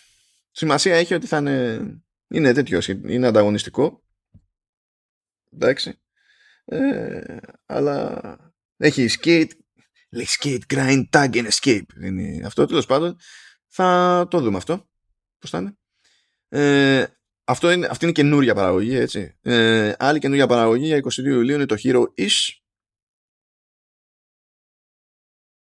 Και αυτό είναι περίπου πιο, τι θα πούμε, action strategy να το πω. Γιατί διαλέγεις hero, έχεις abilities, ξέρω εγώ, ιστορίες και παίζει και defense. Ε, έχει τρία campaigns, λέει. Filled with campy storytelling. Ευτυχώς που το λένε από την αρχή, γιατί ξέρεις. Οκ. Okay. Και στις εικοστή ενάτη Ιουλίου έρχεται ένα υπερπέχνητο που λέγεται Kingdom Rush Vengeance. Είναι η έκδοση Plus. Από την Ironhide. Η τύπη, αν θυμάμαι καλά, είναι χιλιανή. Νομίζω. Ε, είναι... Έχει ξαναμπεί Kingdom Rush στο Apple Arcade, αλλά δεν ήταν από τα Tower Defense. Ήταν πιο action strategy εκείνο. Αυτή είναι η πρώτη προσθήκη Tower Defense Kingdom Rush στο Apple Arcade. Υπάρχει στο store έτσι κι αλλιώς, κάνει πέντε ευρώ, ξέρω εγώ, και τέτοια. Ε, άμα γουστάρετε Tower Defense και δεν έχετε παίξει Kingdom Rush και είστε στο Apple Arcade και έρθει η ώρα εικοστή ενάτη Ιουλίου και εμφανιστεί το Kingdom Rush Vengeance, ε, πείτε στους φίλους σας αντίο ζωή. Πόσο fanboy. Για να καταλάβεις τώρα, επειδή σε ένας έχει πάρει ξέμπαρκα αυτό, είναι τόσο επιτυχημένα τα Kingdom Rush στο είδος τους, που σχεδόν οτιδήποτε βγαίνει περίπου καινούριο, ξέρω εγώ, και ντεμή παραγωγές σε αυτό το στυλ, προσπαθούν να αντιγράψουν το artwork. Ναι. Επίτηδες, γιατί είναι τόσο αναγνωρίσιμο σε αυτούς που λιώνουν με Tower Defense. Οπότε βλέπεις το screenshot και λες, όχι, εσύ αυτό παίζει να... και βλέπεις κάτι άσχετο από πάνω. Καλά, πώς παίζουν με τα keywords, τις ονομασίες και τα λοιπά, το συζητάμε. Κλασική περίπτωση Κίνας, ας πούμε. Αλλά you get the idea. Εντάξει, εγώ θα κάω εδώ πέρα, ξέρω ότι θα παίζω το αεροπλάνο. Ξανά, γιατί αυτά τα έχω αγοράσει. Παλιότερα είχαν ξεχωριστές εκδόσεις για iPhone, για iPad. Ε, είχα αγοράσει και τις Men, είχα αγοράσει και τις Δες. Σε κάποια φάση κάποιο Kingdom Rush είχα αγοράσει και για Mac που είχαν κάνει port. For no reason. Δεν, δεν έχει, είναι φάση πάρτε τα. Πάρτε τα. Συμφωνώ. Anyway, πάει το, το Apple Arcade. Τώρα μια γρήγορη στάση επίσης από την περίπτωση του iPad και το Home Hub και τα λοιπά. Ε, είχε υποθεί... Τι θα, θα... Τι θα γίνει, θα τα σβήνουμε τα φώτα τέλος πάντων με το iPad ή όχι? Κοίτα, άμα, για να μην έχεις άγχος για το αν θα τα σβήνεις τα φώτα, μπορείς να μην ανάβεις τα φώτα. Εγώ το έχω λύσει αυτό το θέμα. Όχι, μπορεί να πετάς το iPad στο διακόπτη τη λάμπαρο, ό,τι σου πάει πιο εύκολα. Λοιπόν, προέκυψε ότι σε iPadOS δεκαέξι και τα λοιπά φαίνεται να μην μπορεί να λειτουργήσει ως Home Hub το iPad. Και μέχρι πρότινος ε, home, hub, home Hub μπορούσε να είναι το, το iPad, το Apple τι βι και το HomePod. Τι, θα, τι, τι είναι Home Hub? Ε, στην ουσία φανταστείτε το σαν κέντρο ελέγχου, ας πούμε, για τα του HomeKit. Ε, πράγμα που δεν σημαίνει ότι αν δεν έχουμε ένα από αυτά τα τρία δεν λειτουργεί ένα δίκτυο με συσκευές HomeKit που έχουμε στο σπίτι. Ε, σημαίνει όμως ότι δεν λειτουργεί εξ αποστάσεως. Χρειάζεται κάτι δηλαδή να είναι Home Hub, να έχει αυτό το, το, το, το ρόλο, ώστε αν εγώ, ας πούμε, ξεχάσω τα φώτα, λέμε τώρα, αλλά είμαι εκτός σπιτιού και θέλω να τα σβήσω και να περάσει πληροφορία μέσω δικτύου κτλ., πρέπει να έχω κάτι τέτοιο. Μου κάνει εντύπωση που δεν έχουν το iPhone. Αν πεις το iPhone το έχεις πάντα μαζί σου. Ναι, ναι. Ε, και προκύπτει τέλος πάντων ότι κάτι είναι off σε iPadOS δεκαέξι και ότι μάλλον δεν. Ε, και έπαιξε μια διευκρίνηση που λέει ότι δεν είναι, λέει ότι αυτό που γινόταν μέχρι πρότινος με iPadOS Home Hub θα κοπεί. Ε, αλλά θα αλλάξει η αρχιτεκτονική της εφαρμογής Home, ε, που φαντάζομαι ότι σχετίζεται με το ότι θα γυρίσουν όλα να έχουν ως βάση το Matter. Ε, και όταν θα έρθει η ώρα, λέει, να γίνει αυτό το πράγμα, θα πρέπει να μην κάνετε την αναβάθμιση στη νέα αρχιτεκτονική, που έτσι όπως το λένε, έτσι όπως το αντιλαμβάνομαι εγώ, είναι κάτι πως, πως καμιά φορά ανοίγεις μια εφαρμογή και σου λέει πρέπει να κάνουμε update το library. Μπορεί να πάει να γίνει κάτι τέτοιο όταν έρθει η ώρα, και ελπίζω αυτό να σημαίνει ότι θα έχει και περιθώριο να αρνηθείς. Από ό,τι βλέπω από το αρθράκι, λέει ότι θα γίνεται μέσα από τα settings της εφαρμογής. Θα υπάρχει κάποιο, κάποιο update, αφού βέβαια έχεις κάνει το update στο δεκαέξι. Ναι. Οπότε ναι, η φάση είναι ναι μεν αλλά. Γιατί άμα θέλετε να λειτουργήσετε κάτι με, με Matter, μάλλον θα πρέπει να κάνετε το update. Αλλά αν κάνετε το, το update, δεν θα μπορεί πλέον να λειτουργεί ως Home Hub το, το iPad. Τώρα να, να πω... να πω έτσι μια κακία. Ε, εντάξει, ωραία η διευκρίνηση, ε, χρήσιμη, αλλά δεν θα ήταν καλύτερο να πούνε και το λόγο που δεν θα το υποστηρίζει τη, το iPad την αρχιτεκτονική. Δηλαδή, για ποιο λόγο, τι διαφορά έχει δηλαδή το iPad από το Apple τι βι ή το HomePod, το ξέρω εγώ. Δεν ξέρω, μπορεί να, μπορεί να μην μπήκαν καν στον κόπο να φροντίσουν να έχει ό,τι χρειαζόταν για να υποστηρίζει Matter και Thread. Κάτι που κάνανε σε HomePod και σε Apple τι βι. Κουλό δεν είναι αυτό, ρε εσύ. Ναι, κουλό είναι, εντάξει, δεν διαφωνώ. Απλά μπορεί, δηλαδή, πρέπει να σου πω, ή έχουν πάρει απόφαση ότι δεν θα, δεν θα έχουν στην, στο μυαλό τους το iPad ως Home Hub και θα πούνε ότι δεν, δεν θα έχει αυτό, αυτό το ρόλο, αντί για. Ε, ή θα κάνανε κουλό προγραμματισμό ως προς αυτό και αυτή την έξτρα υποστήριξη και μπορεί να την προσθέσουν, ξέρω εγώ, σε επόμενο hardware. Και πού να σου εξηγήσουν τώρα ότι από τη μία κάνουν γαργάρα την αλλαγή και από την άλλη θα, θα ρεφάρουν με νέο hardware. Υπάρχει περίπτωση η Apple να γυρίσει και να σου πει ότι στα επόμενα. Το, να σου πει τι θα γίνει στο μέλλον για κάτι, ξέρω εγώ, πλωμό, σε hardware. Μου φαίνεται, μου φαίνεται λίγο περίεργο γιατί το Matter είναι κάτι που ξεκίνησε αυτή μαζί με τους υπόλοιπους. Δηλαδή... Ναι, βασικά το Matter μάλιστα έχει ως βάση του, όχι, δεν είναι ένα και το αυτό, αλλά ως βάση του, όπως προκύπτει, έχει το HomeKit. Δηλαδή, τι, τι προγραμματισμό δεν κάνανε. Δηλαδή... Δεν ξέρω. Όχι προγραμματισμό, εννοώ προγραμματισμό στο προϊοντικό του στυλ. Ότι όταν σχεδιάζαμε το τάδε iPad, πήραμε, ε, δεν μπήκαμε στον κόπο να μας νοιάξει να έχουμε Matter και Thread. Ε, εντάξει, αλλά τώρα δηλαδή, πετάς έξω τα, πετάς έξω τα εμ ουάν και τα εμ τού, ξέρω εγώ, όταν θα κυκλοφορήσω κτλ. Δηλαδή, τα εμ τού δηλαδή δεν ξέρω, μπορεί και να, να πούνε. Α, αν έχετε εννιά κόμμα πέντε γίγα μνήμη, υποστηρίζεις Matter. Δεν ξέρω. Α, δούμε, δεν ξέρω. Anyway, πάει και αυτό. Και τώρα ήρθε η ώρα. Α, θέλω να ξανακάνεις το ηχητικό εφέ, Λεωνίδα. Leap. Έτσι, μπράβο, μπράβο. Ήρθε η ώρα για, τη, για, για το χορηγό μας, την Leap. Ε, βλέπω, παρακολουθείτε, βλέπω μας ακούτε τεροχρονισμένα. Έχει πλάκα, διότι ε, τε, βλέπω ότι έχει μια ανταπόκριση, χορηγία και τέτοια. Αλλά από αυτή την ιστορία κατάλαβα ακόμη περισσότερο από το πώς πατάτε στα links και, και τέτοια, ότι μας ακούτε συστηματικά, αλλά με το πάσος σας. Έχει, δεν σας νοιάζει να είστε σε προηγούμενο επεισόδιο και τα λοιπά, το οποίο σημαίνει ότι μάλλον κάτι καλά κάνουμε. Δηλαδή και, και, και την επικαιρότητα να μην κυνηγάτε εκείνη την ώρα, γουστάρετε την παρέα. Οπότε τι να πω, the feels, the feels. The feels και the leap. Βρήκες και εσύ στη ζωή σου ανθρώπους να σε αντέχουν και να θέλουν την παρέα σου, ας πούμε, έτσι, δηλαδή, εντάξει. Ναι, εντάξει. Δεν είμαστε μόνο εμείς οι δύο-τρεις που ξέρεις τόσα χρόνια, ας πούμε, που κάνουν τα στραβά μάτια και σε αντέχουμε. Υπάρχουν κι άλλοι. Έχει πλάκα όταν τα λέω, όταν, επειδή σιγά-σιγά ανεβαίνουν τα shows του Χάφτον, γενικά υπάρχει μια σταθερή ανωδική πορεία και αυτό ισχύει yeah. σε όλα και ισχύει και στο showrunners. Η αντίδραση του Σταύρου στο showrunners είναι κανονικά. Εκεί πάνω στο, το συζητάμε στο, στο μικρόφωνο και το αφήνω εγώ στην εγγραφή. Είναι ρε, πάτε καλά. Λοιπόν, ναι, πάμε καλά και ευχαριστούμε γι' αυτό. Πάμε όμως και στην περίπτωση της Leap, το Creative Studio που υποστηρίζει το Command ο ες και το Vertical Slice και κατ' επέκταση προφανέστατα, έτσι, το, το, το Halftone εφ εμ. Ε, είναι απλωμένη παντού η Leap. Ε, ασχολείται με ό,τι να είναι, από installations μέχρι ε, εικονικά, εικονικό περιβάλλον ε, για εκπαίδευση, μέχρι ε, webtech, μέχρι θρι ντι graphics, μέχρι ό,τι, ό,τι σας γουστάρει, δηλαδή είναι παντού. Και είναι παντού και πιο κυριολεκτικά από την άποψη ότι έχει δραστηριότητα διεθνώς. Δηλαδή η έδρα είναι εδώ, εντάξει, κανονικά. Οι ανθρωπένα τα projects που αναλαμβάνουν είναι από ό,τι χώρα να είναι. Πιάνουν από άκρη σ' άκρη. Μ' αρέσει διότι ξέρεις, είναι Αμερική. Αν φανταστούμε τον χάρτη το στερεοτυπικό που έστω ότι ξεκινάει από κάπου και τελειώνει κάπου, που δεν ισχύει, αλλά έστω. Ε, Αμερική από τη μία μεριά έχουν πελατεία. Η Ιαπωνία από την άλλη μεριά έχουν πελατεία. Το έχουν πιάσει όλο το εύρος. Και έχουν και στα ενδιάμεσα, obviously. Έτσι. Ε, εντάξει, τρεις χώρες δηλαδή. Αμερική, Ευρώπη, μία χώρα. Ασία, άλλη χώρα. Τι είναι αυτό, τι κονσόλα θα λανσάρουν, τι είναι αυτό. Αυτή η κλασική λογική. Εντάξει, μιας και είπα κονσόλα, οι τύποι είναι και gamers, σαν και εμάς. Έχουν την πετριά. Έτσι γνωριζόμαστε δηλαδή κιόλας.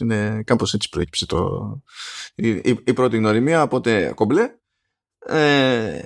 Να θυμίσω, γιατί δεν το λέω κάθε φορά, το ξαναθυμίσω αυτή, αυτή, το συγκεκριμένο installation περίπου ε, interactive μουσείο που τρέχει στη Σαντορίνη. Ε, δεν θα πω πάλι αν είστε Κινέζοι. Εντάξει. Και να μην είστε Κινέζοι, αν πάτε στη Σαντορίνη και δεν έχετε σκοπό να κάνετε το μαδικό γάμο κτλ. Θυμηθείτε, υπάρχει το μουσείο εκεί και τώρα που κυκλοφορείτε με άδειες κτλ. Ένας λόγος παραπάνω να πάτε το τσεκάρετε. Είναι μουσείο, ε, διαδραστικό μουσείο για τη χαμένη Ατλαντίδα.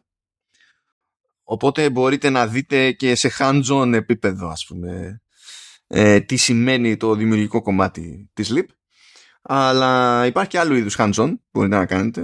Το, να είναι τόσο hands-on που να είστε εκεί και να είστε υπεύθυνοι για κάποιες από τις δουλειές της, της Leap. Να έχετε συνεισφορά, διότι η Leap χρειάζεται junior web dev και, και front-end developer.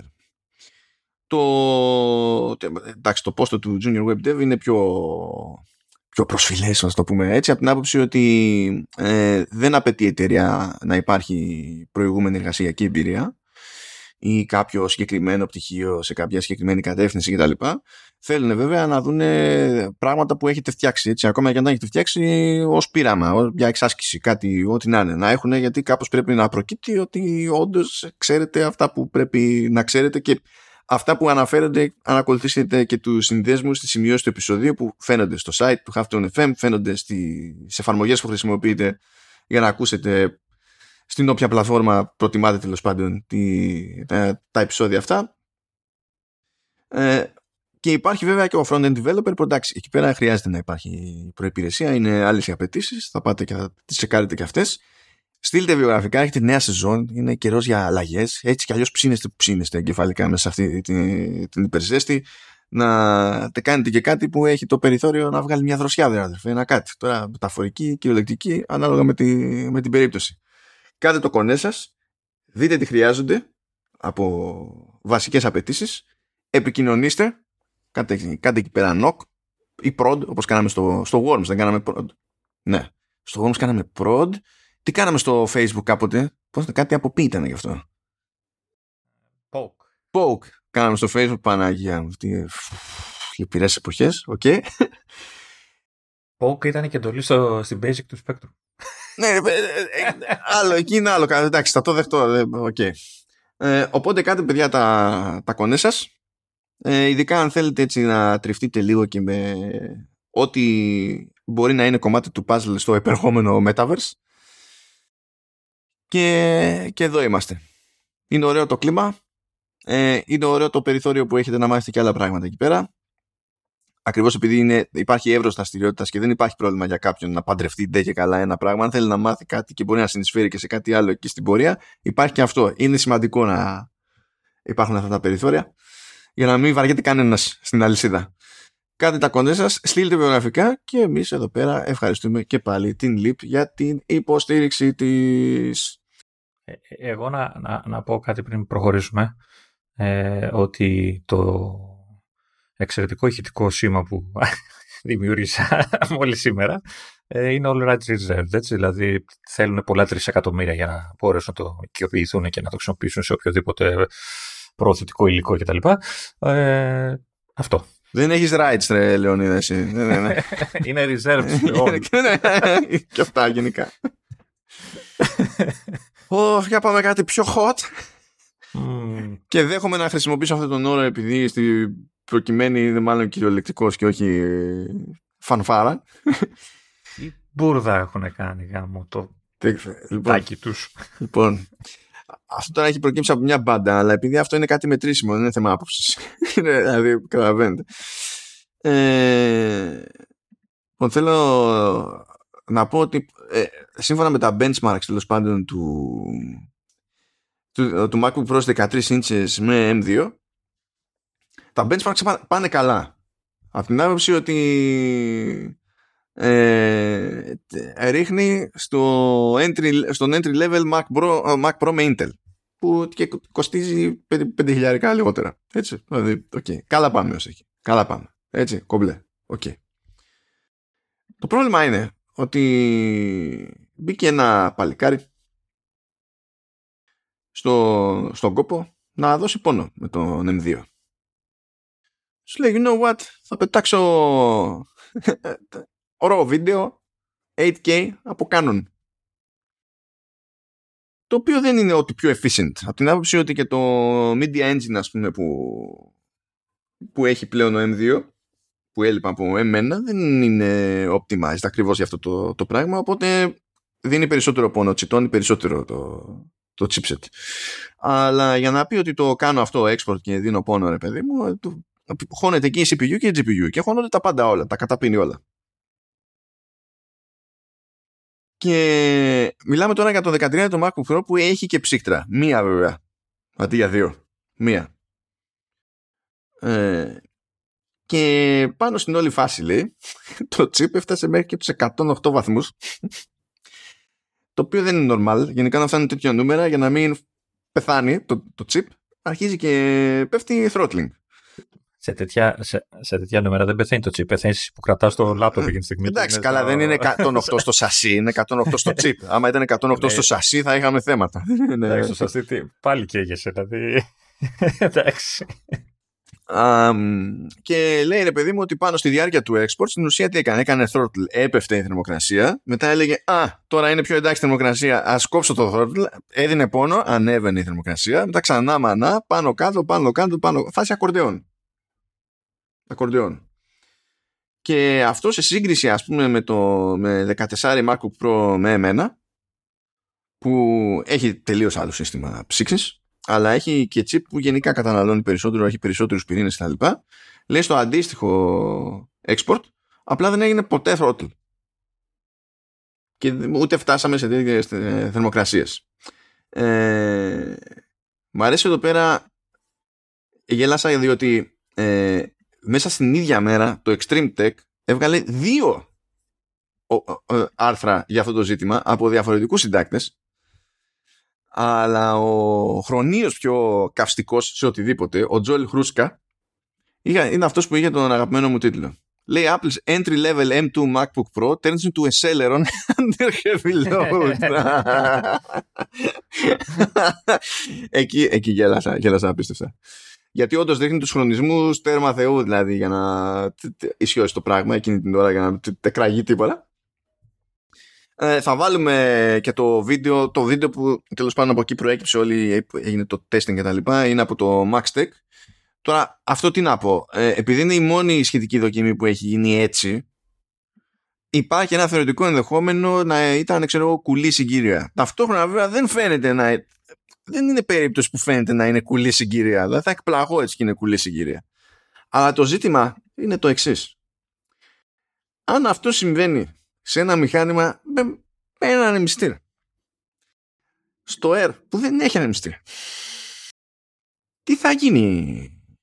Δηλαδή ναι, εκείνο είναι άλλο το σασί, γιατί το, το σασί του MacBook Pro του συγκεκριμένους δεκατρείς ίντσες δεν σχεδιάστηκε για αυτά τα πράγματα, για Apple Silicon, έτσι. Έχει περισσότερο χώρο, έχει καλύτερη κυκλοφορία αέρα, ε, δηλαδή σε σχέση με κάτι που δεν έχει ψήξει προφανέστατα, έτσι. Αλλά δεν είναι ο ορισμός του βελτιστοποιημένου design για την περίσταση. Έτσι, οκ. Okay. το Air μπορούμε να πούμε ότι σχεδιάστηκε όντως με κάποια πράγματα άλλα κατά νου. Εντάξει. Αυτό δεν αλλάζει το ότι είναι πιο στριμόκολλα και δεν έχει πράγμα να κυκλοφορεί τον αέρα. Και βάζουμε το εμ δύο, που το εμ δύο έχει προκύψει μέχρι τώρα ότι γενικά είναι λίγο πιο τροφαντό και λίγο παραπάνω, βγάζει λίγη παραπάνω θερμότητα, έτσι κι αλλιώς. Έτσι κι αλλιώς.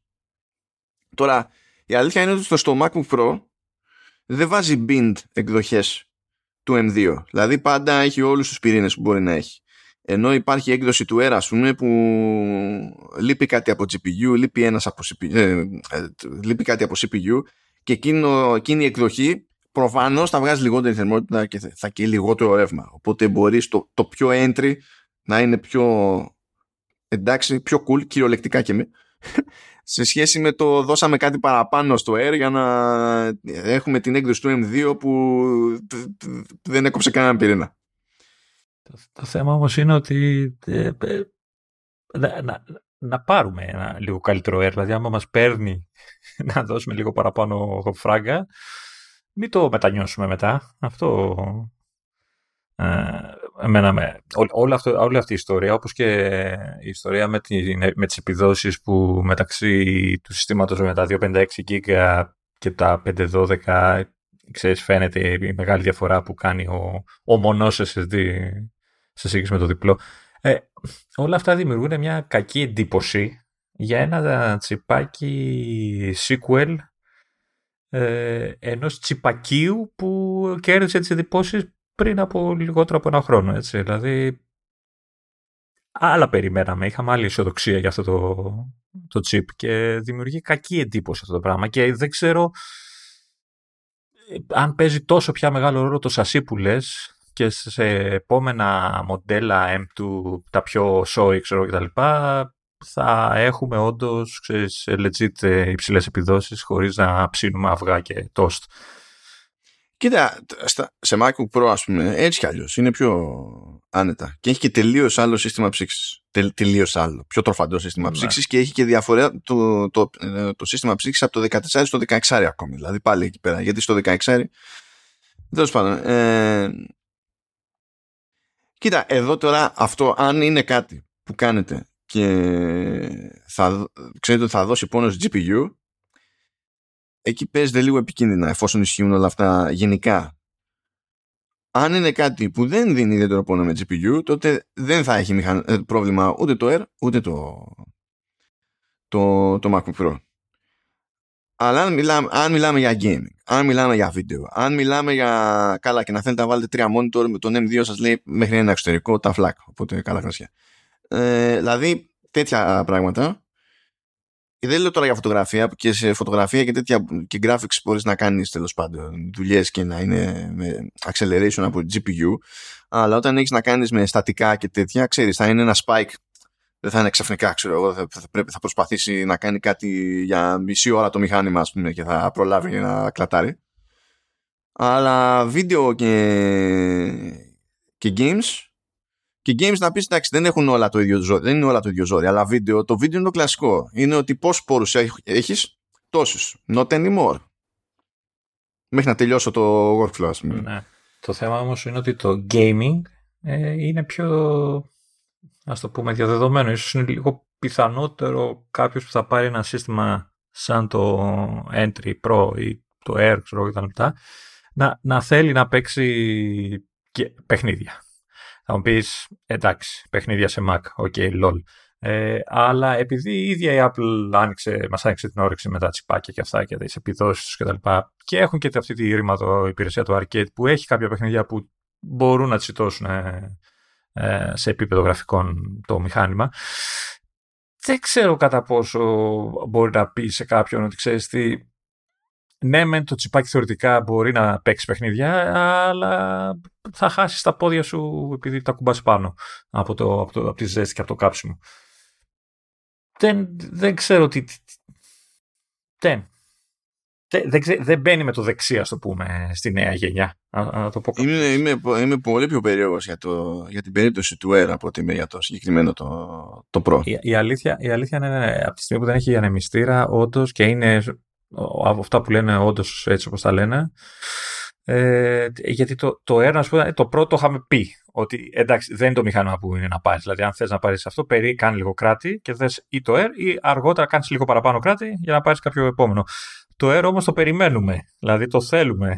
Είναι, φαίνεται καλό μηχάνημα, όμορφο βέβαια.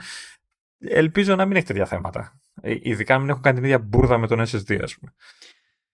Τώρα τι. Ξέρω εγώ τώρα. Δηλαδή το, το κάνανε, κάνανε αυτό το κουλό με, το, με, με τη Flash στο λίγο πιο ακριβό και θα τη γλιτώσει το πιο φθηνό. Δεν ξέρω, εμάν. Δηλαδή... Ε, θα μου πεις θα... και να θέλανε, ξέρω εγώ, μετά την κατακραυγή να το προλάβουν, δεν το προλάβαινε. Όχι, δεν προλάβεις τώρα. Εγώ... Χειροπολύ ναι. Τώρα αυτά. Καλά κρυφιά. Δεν... Εδώ τώρα είναι σε, είναι σε mass production αρχές Ιουλίου, είναι σε mass production τα, τα iPhone δεκατέσσερα. Τι νομίζω ότι πότε μπήκανε ναι. τα Air στο φούρνο χτες. Ναι. Ε... Οκ, okay, οπότε υπάρχει μεγάλη πιθανότητα και το διακόσια πενήντα έξι το Air να είναι ψιλομούφα ο ες ες ντι. Θα δούμε. Εκτός αν πια τους κρατήσαν όλους για το Air, ξέρω εγώ τι να πω. Θα είναι πολύ κουλό αυτό, δηλαδή θα είναι, θα είναι πολύ κουλό. Άμα, άμα ισχύει το ίδιο πράγμα στο Air θα παίξει γκρινιά, άμα δεν ισχύει το ίδιο πράγμα στο Air απλά θα είναι ακόμη πιο ενοχλητικό αυτό που θα ισχύει στο Pro. Είναι όλο περίεργο, είναι όλο περίεργο. Και ξέρεις, και θα τα χειροτερέψουν όλα όταν κάνουν revision, ξέρεις, αθόρυβα και ξαφνικά αρχίζουν και κυκλοφορούν διακόσια πενήντα έξι με διπλό ες ες ντι. Δεν ξέρω. Ε... Κοίτα, η μητρική έχει τις θέσεις και τα λοιπά. Ίσως να είναι και ζήτημα supply chain ή, ή κοστολογίου ή και τα δύο. Δεν, ε, το λέγαμε και την προηγούμενη φορά. Πάμε όμως παρακάτω. Ε, τώρα δεν ξέρω, ούτε εδώ θα δώσει κανένας. Λοιπόν, συνεχίζονται οι μάχες στα, του App Store. Έγιναν και άλλες προσαρμογές στο, στο κονέ που έκανε η Apple με, τη, με την Επιτροπή Ανταγωνισμού στην, στην Ολλανδία, συγκεκριμένα για dating apps. Σταμάτησε να πληρώνει τα... το χαρτζιλίκι. Ναι, τώρα τα, τα βρήκανε. Λέει, θεωρεί πλέον τη, τη νέα αυτή, τέλος πάντων, βελτιωμένη πρόταση της, της Apple, την θεωρεί πλέον αποδεκτή το έι σι εμ της Ολλανδίας. Ενώ πριν ήταν φάση να το εξετάσουμε ή εδώ είναι εντάξει, αλλά όχι ακριβώς και τα λοιπά, τώρα δήλωσε ότι είμαστε εντάξει. Άρα λαδώθηκαν ό,τι ήταν λαδωθεί. Λαδώθηκαν. Έχει, έχει πλάκα το μεταξύ γιατί έμεινε, δεν άλλαξε κάτι στο ποσοστό που κρατάει η Apple. Ε, δηλαδή αντί για τριάντα τοις εκατό είκοσι επτά τοις εκατό. Άλλαξε στο πώς υπολογίζεται αυτό, θα το πούμε λίγο. Γιατί ε, είχε, είχε, καλό ήταν που άλλαξε αυτή η διατύπωση. Αλλά θέλω να σταθώ πρώτα στο είκοσι επτά τοις εκατό επειδή είδα κάπου ε, διαφόρους να ορίζονται. Και δηλαδή είναι δυνατόν να κάνουν τις διάφορες αλλαγές και να ε, συνεχίζουν να επιτρέπουν στην Apple να παίρνει είκοσι επτά τοις εκατό. Και δεν ξέρω γιατί είναι τόσο δύσκολο να το καταλάβουμε αυτό το πράγμα. Δεν έχει καν σημασία αν είναι OK ή not OK του είκοσι επτά τοις εκατό. Δεν έχει καν σημασία. Ε, οικονομικά και πολιτικά μιλώ, κυρίως πολιτικά και, ε, και νομικά, δεν είναι προβλεπέ ότι θα σκάσει οποιαδήποτε αρχή και θα σου βάλει πλαφόν όπου να είναι ανάλογα με το αν της αρέσει το ποσοστό. Πλαφόν μπαίνει σε προϊόντα που πρέπει να είναι ελεγχόμενα για συγκεκριμένους λόγους. Όταν δεν συντρέχουν οι συγκεκριμένοι αυτοί λόγοι, δεν είναι το νερό, δηλαδή τέτοια πράγματα, δεν μπλέκουν, δεν μπλέκουν. Διότι υποτίθεται ότι στόχος είναι να χειραγωγείται όσο λιγότερο γίνεται η αγορά. Όταν αυτή είναι βασική αρχή στις ελεύθερες αγορές, στις οποίες υποτίθεται ότι ζούμε όλοι, δεν γίνεται να...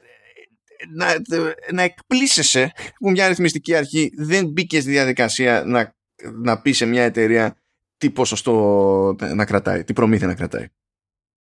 Για τον ίδιο λόγο που δεν το κάνει και σε όλα τα υπόλοιπα που δεν το κάνει. Γιατί παιδιά, συγγνώμη τώρα, θα πει κάποιος είκοσι επτά τοις εκατό κτλ. Άμα πάτε και δείτε χοντρική μια collectors, ας πούμε, edition του, του, του, του τάδε παιχνιδιού, μπορεί, μπορεί η χοντρική του να είναι δεκαεπτά ευρώ και η collectors να κάνει ογδόντα.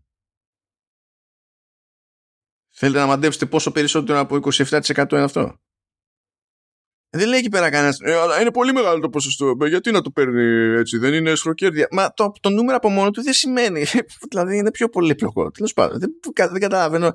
Ε, καταλαβαίνω κάποιον να τον ενοχλεί το είκοσι επτά, διότι υπό τις συνθήκες αυτές είναι διαλεγμένο το ποσοστό αυτό, ώστε αν είσαι developer, στην ουσία σχεδόν να μην σε συμφέρει να χρησιμοποιείς σύστημα πληρωμών τρίτου.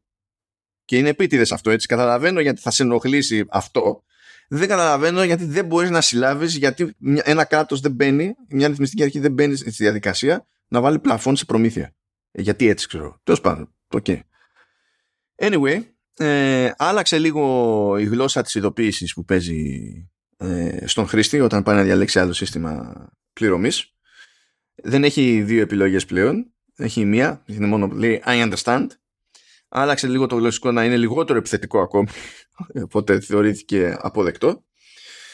Ε, δεν υπάρχει πλέον περιορισμός στο ποιο entitlement μπορεί να χρησιμοποιήσει ο developer, γιατί έλεγε πριν ή μπορείτε να χρησιμοποιήσετε το εξωτερικό link ή μπορείτε να χρησιμοποιήσετε εξωτερικό σύστημα πληρωμής μέσα στην εφαρμογή, αλλά όχι και τα δύο. Τώρα μπορείτε να τα χρησιμοποιήσετε τα πάντα όλα μαζί, ό,τι να είναι whatever. Και κα- καλή αλλαγή είναι αυτή, καλώς τους πίεσε το, το έι σι εμ ως προς αυτό. Ε, αλλά το άλλο, το οποίο είναι ουσιώδης διαφορά, είναι ότι αντί να λέει κρατάω είκοσι επτά τοις εκατό, λέει κρατάω τρία τοις εκατό λιγότερο από αυτό που θα κράταγα. Αυτό γιατί έχει σημασία, διότι πριν, έτσι όπως ήταν αυτή η διατύπωση, αν ήσουν στο Small Business Program και η προμήθεια που έδινε στην Apple ήταν δεκαπέντε τοις εκατό, πάλι σημαίνει ότι έπρεπε σε αυτές τις περιπτώσεις να τους δίνεις είκοσι επτά τοις εκατό. Ενώ με το τρία τοις εκατό λιγότερο σημαίνει ότι θα τους δίνεις δώδεκα τοις εκατό. Εντάξει, παίζουν με τις λέξεις τώρα, έτσι. Ναι, γενικά, νο, νομικά όλοι με τις λέξεις παίζουν. Όλη την ώρα, Λεωνίδα, να, να πούμε, ούτε αυτό είναι δυστυχώς έκπληξη, έτσι παίζονται αυτά. Τέλος πάντων, προς τη σωστή κατεύθυνση βελτιώσεις, αλλά η παράνοια έρχεται σε συνδυασμό με το τι έγινε με τη, στη, στην Κορέα. Και στην Κορέα έγιναν προσαρμογές, αλλά εκεί ε, ε, δεν έγινε αυτή η προσαρμογή με το τρία τοις εκατό λιγότερο. Δεν είναι καν το ίδιο ποσοστό, δεν είναι είκοσι επτά τοις εκατό, είναι είκοσι έξι τοις εκατό. Και λες, Apple, δεν μπορείς να αποφασίσεις απλά σε αυτές τις περιπτώσεις τι θα κάνεις. Έτσι. Και εξακολουθεί και η γλώσσα εκεί είναι πιο επιθετική. Λες, α... Κάνεις δια... διαφορετικές λύσεις για διαφορετικές μεμονωμένες αγορές Apple. Δηλαδή, από αυτό από μόνο του είναι έξτρα κόψη για την πάρτι σου. Αυτό why? Κάνε μία να τελειώνεις. Why, why. Δηλαδή, απλά, απλά, απλά γιατί. Δεν το, το, το, το, το πιάνω, τέλος πάντων. Αλλά είχαμε και κάτι ξεκάθαρα θετικό στην όλη ιστορία, ε, που κλείνει μια τρύπα που ήταν βλακώδης. Ε, προηγουμένως, αν κάποιος developer έχει φτιάξει μια εφαρμογή που χρησιμοποιεί το iCloud και ήθελε να πουλήσει την εφαρμογή σε άλλον developer, την εταιρεία του, ξέρω εγώ τι να είναι. Έτσι. Δεν μπορούσε να κάνει μεταφορά της εφαρμογής από τη μία νομική οντότητα στην άλλη. Ε, και τώρα μπορεί. Τι δεν μπορούσε, δεν κατάλαβα. Ε, δεν, δεν, δεν, δεν είχε πρόβλεψη το σύστημα για να σημαίνει αυτό το πράγμα. Λες, γιατί χρειάστηκαν δεκατέσσερα χρόνια App Store για να γίνει αυτό το πράγμα. Φαντάζεσαι να, να φτιάξεις την εφαρμογή, να γίνει επιτυχία, να έρθει ο άλλος με τα επρίδες εκατομμύρια να σε εξαγοράσει και να μην μπορείς να το κάνεις. Δηλαδή. Ναι, μπορείς να, να το κάνεις ποντιακά, αλλά πώς να σου πω, δεν μπορείς να το πουλήσεις την εφαρμογή, πρέπει να το πουλήσεις όλη την εταιρεία. Και αν η εταιρεία έχει και άλλες εφαρμογές, πρέπει να φτιάξει άλλη εταιρεία, να μεταβιβάσεις άλλες εφαρμογές που θα τις να κρατήσεις. Είναι. Εντάξει, εντάξει, κουράστηκα. Μα είναι ποντιακό, είναι όλο ποντιακό. Και δεν ξέρω αν θα σε κουράσει αυτό. Δεν ξέρω αν υπήρξαν πολλές φορές που χάρηκες που δεν είσαι Ιάπωνας, αλλά φαντάζομαι αυτή θα είναι μία από αυτές. ε, η Apple ανέβασε λοιπόν τις τιμές στην Ιαπωνία έως και είκοσι πέντε τοις εκατό. Το είδα αυτό, νόμιζα ήταν τάιπο. Και λέω τι είναι έως είκοσι πέντε τοις εκατό. Και ξέρω εγώ, σε... δηλαδή iPhone πήγε είκοσι τοις εκατό πάνω, ξέρω εγώ, και κάτι τέτοια. Έχει διάφορα. Και λες, ε, διαβάζεις και λες εντάξει, το πιάσαμε το υπονούμενο. Γιατί γενικά έπεσε το γεν έναντι δολαρίου. Ε, υπάρχει διαφορά επίσης σε πληθωρισμό και επιτόκια και τα λοιπά και επηρεάζει το, το mix. Και ξυπνήσανε μια μέρα οι Ιάπωνες. Γενικά δεν γίνεται να ξυπνάς μια μέρα και οτιδήποτε να είναι είκοσι πέντε τοις εκατό ακριβότερο. Παθαίνεις σοκ ό,τι κι αν είναι. Τσίχλα να είναι. Ε, ναι. Άμα σου πει κάποιος από σήμερα είκοσι πέντε τοις εκατό ακριβότερο, τσιτώνεσαι. Ε, ναι, ναι. Είναι ένα θέμα. Είναι ένα θέμα. Just saying. Έτσι, δηλαδή, οκ. Okay. Μην το πολύ λες και ζηλέψουν και οι δικοί μας. Εντάξει, εδώ μας κάνανε μείωση στο App Store κάποια στιγμή, όχι στο, στο hardware. Τώρα δεν ξέρω τι θα κάνουν μετά. Επειδή είναι, πιο, είναι πάρα, πάρα πολύ κοντά ευρώ με δολάριο πλέον. Αλλά εκεί παίζει ρόλο το...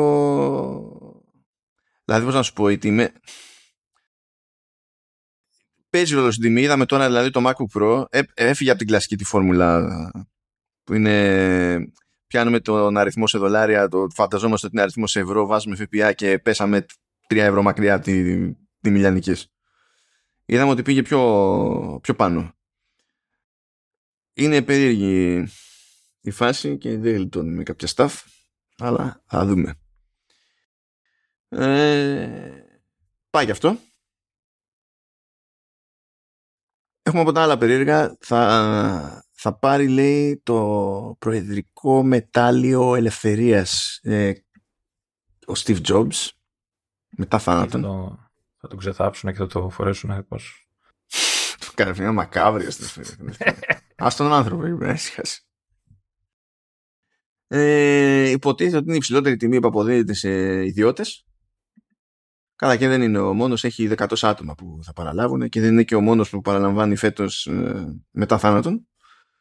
Αλλά είναι πολύ περίεργο βραβείο αυτό, βραβείο ε, μετάλλιο, από την άποψη ότι ε, συμβολίζει, λέει, ε, possibilities. The power of possibilities. Και τα, δεν, δεν καταλαβαίνω τι σημαίνει αυτό το μετάλλιο, λυπάμαι. Δηλαδή το μόνο που βγάζει νόημα με όσα αντιλαμβάνουμε για την Αμερική είναι ότι φυσικά θα ήταν Medal of Freedom. Γιατί νομίζουν ότι είναι μόνοι που έχουν έρωτα με το concept. Αλλά τέλος πάντων. Okay. Έχει και Medal of Honor. Ήταν ωραία σειρά η εφ πι ες κάποτε. Εντάξει, με το, το αυτό το τέτοιο. Δηλαδή Medal of Honor είναι στο στρατό μας. Λοιπόν, ένα γρήγορο πέρασμα από supply chain. Τα πράγματα πηγαίνουν το κακό στο χειρότερο. Ρε εσύ, αντί να βελτιώνει τη φάση, χειροτερεύεις. Δεν μπορώ να καταλάβω τι γίνεται. Ναι, είναι όλο μαγικό, είναι όλο μαγικό, διότι από τη μία σου λέει η Apple έχει ζήτημα πλέον με ανταλλακτικά για επισκευή MacBook και έχει αρχίσει να, να δίνει άλλα MacBook στο, σε χρήστες που έχουν αφήσει μηχάνημα για επισκευή, καθώς, περι, καθώς περιμένουν να έρθουν ανταλλακτικά. Ε, επίσης, επει, επειδή γίνεται χαμός στο so, κάθε στάδιο των προμηθευτών, υπάρχουν ελλείψεις, ιστορίες κτλ. Επειδή γίνεται χαμός και οι προμηθευτές ανεβάζουν τιμές, κάπου πήρε το μάτι με το μεταξύ ότι ένας αισθητήρας ε, για άιφον δεκατέσσερα έχει, ε, έχει τριπλάσιο κόστος από τον αντίστοιχο αισθητήρα του άιφον δεκατρία. Λέω, καλά θα πάει αυτό. Δεν θα υπάρχει κανένα. Καλά, κομπλέ όλα. Ε, Και μέσα σε όλα, επειδή έχει γίνει και όλος αυτός ο αθαρμάς, γίνονται και αναπροσαρμογές των παραγγελίων που έχουν κάνει οι μεγάλοι στην ντι ες εμ σι. Είναι από τις κουφές συγκυρίες ότι ζήτησαν ε, μείωση παραγωγής και Apple και έι εμ ντι ε, και Nvidia, και ο μόνος που έφαγε πόρτα είναι η Nvidia. Ωραία. Θα χαρούν οι gamers που περιμένουν κάρτες γραφικών. Ε, τον φάγανε λίγο. Αυτή, αυτή ήταν σε Samsung προηγουμένως. Τώρα πηγαίνουν, υποτίθεται, για τη σειρά σαράντα. Πηγαίνουν σε τι ες εμ σι. Αλλά αυτοί κάνανε παραγγελία με βάση το χαμό που γινόταν και αγοράζανε όλοι τζι πι γιου, τέρμα θεού, τιμές και ιστορίες. Μετά ε, ξέσφιξε λίγο το πράγμα, που μαζεύτηκαν και καραντίνες και τέτοια, και σου λέω πακέτο. Τώρα δεν θα είναι η ίδια φάση. Εντάξει, η έι εμ ντι έχει ένα εκτόπισμα, γιατί το ζήτημα δεν είναι τι κάνει μόνο σε desktop και τέτοια, είναι τι κάνει και με κονσόλες και διάφορα τέτοια που παίρνουν από τα χέρια της αυτά. Ε, και η Apple είναι ο μεγαλύτερος πελάτης της τι ες εμ σι, οπότε δεν νομίζω ότι θα έλεγε «Άμα γουστάρεις». Αυτό θα το το πολύ κόβω. Κοίτα να δεις, θα πάω με τους άλλους τώρα. Στη σειρά σου. Ναι, οκ, οπότε δεν... Καλά, καλά θα πάνε. Κάνε όλα αυτά, παιδιά, δεν είναι σημάδια ότι θα τον φάμε. Καθόλου, καθόλου. Ε, δεν θα τον φάμε, γιατί δεν θα μπορούμε να πάρουμε τίποτα, οπότε δεν θα πληρώσουμε. Από αυτή την άποψη. Τα λεφτάκια μας θα μείνουν στην τσέπη. Θα φύγουν αλλού βέβαια, αλλά εντάξει. Ε, έγινε και κάτι άλλο που στην αρχή με ανησύχησε. Βλέπω, ε, λέει, την ανακοίνωση του Apple Community Plus. Λέω, τι είναι αυτό πάλι και γιατί έχει Plus. Πάλι, πάλι θέλουν λεφτά. Καινούργια υπηρεσία, ναι. Αλλά δεν είναι καμία σχέση. Στην ουσία, το, το, το, το Apple Community Plus Είναι, ένα, είναι το gamification που παίζει πλέον στο, στο Apple Support Community, όπου είναι φάση σαν forum και τα λοιπά και μπορεί να συμμετάσχει όποιος να είναι, και έχουν ένα σύστημα από perks, ε, μαζεύεις πόντους ανάλογα με τη συνεισφορά σου και τέλος πάντων σε κάποιες περιπτώσεις μπορείς να συμμετάσχεις και σε κάποια ομαδικά calls για το, για το community, να έχεις μια φωνή που ακούγεται λίγο παραπέρα, τάζει λέει κάποιο white glove experience για κάτι που δεν διευκρινίζεται, κάτι, κάτι τέτοια. Και λέω ότι εντάξει, είναι... Αυτά τα, αυτά τα ξέρετε, τα κάνουν εταιρείες ώστε ε, να, να γλιτώνουν από το δικό τους το support όσο γίνεται. Δηλαδή όσα περισσότερα πράγματα λύνονται με άτομα που κάνουν αυτές τις μόντες for free, τόσο λιγότερο χρειάζεται να πληρώνουν support οι εταιρείες. Ε, κα, Κακίες αυτά. Αν κρίνω από την τελευταία και μοναδική ε, κακή εμπειρία που είχα όλα μου τα χρόνια με, με Apple Support, που έτυχε να είναι για Apple Podcasts, γιατί είχα, είχα, είχα θέματα με, τα, με τις εκπομπές του, του Χαφτούν, ε, κάπου πήγα να εκραγώ, δηλαδή την πρώτη φορά. Ε, άνοιξα δύο tickets, είχα δύο ζητήματα και στα δύο πήγα να με βγάλουν τρελό. Στη μία περίπτωση ε, κάποιος πήρε χαμπάρι πιο γρήγορα ότι έρχεται μπουκέτο και ότι μάλλον δεν είναι παράλογο να έρθει μπουκέτο, οπότε λύθηκε σχετικά γρήγορα. Το, στο δεύτερο ζήτημα, πραγματικά, άμα ήξερα ποιος ήταν και ήταν μπροστά μου, τον χτύπαγα. Θα τον χτύπαγα. Γιατί όταν μου λες ότι, να, ορίστε, πάρε ένα μηχανισμό για να τον χρησιμοποιείς, για να σου δίνουμε εμείς assets, promotional assets, για να τα χρησιμοποιείς προς τα έξω και να φαίνεται η δική μας η πλατφόρμα και να είμαστε cool τύποι. Και τους λες, ωραία. Αυτό για μένα δεν λειτουργεί. Δεν κάνει αυτό για το οποίο φτιάχτηκε να κάνει. Και η απάντηση είναι ε, ότι ε, αυτή είναι η φυσιολογική συμπεριφορά του tool. Να μην λειτουργεί. Τιλτάρω, τιλτάρω. Και λέω, θέλω, θέλω να μου εξηγείς ακριβώς, α, ακριβώς από ποια σκοπιά θεωρείται φυσιολογική αυτή η συμπεριφορά. Όταν μου δίνεις κάτι και να μου πεις, να, πάρ' το, χρησιμοποίησέ το. Και σου λέω, δεν λειτουργεί στην περίπτωσή μου. Ε, τι φυσιολογικό υπάρχει σε αυτό το interaction? Δεν είναι... Δεν είναι. Κέρδισα στο τέλος. Η περίπτωση σου φταίει, να ξέρεις.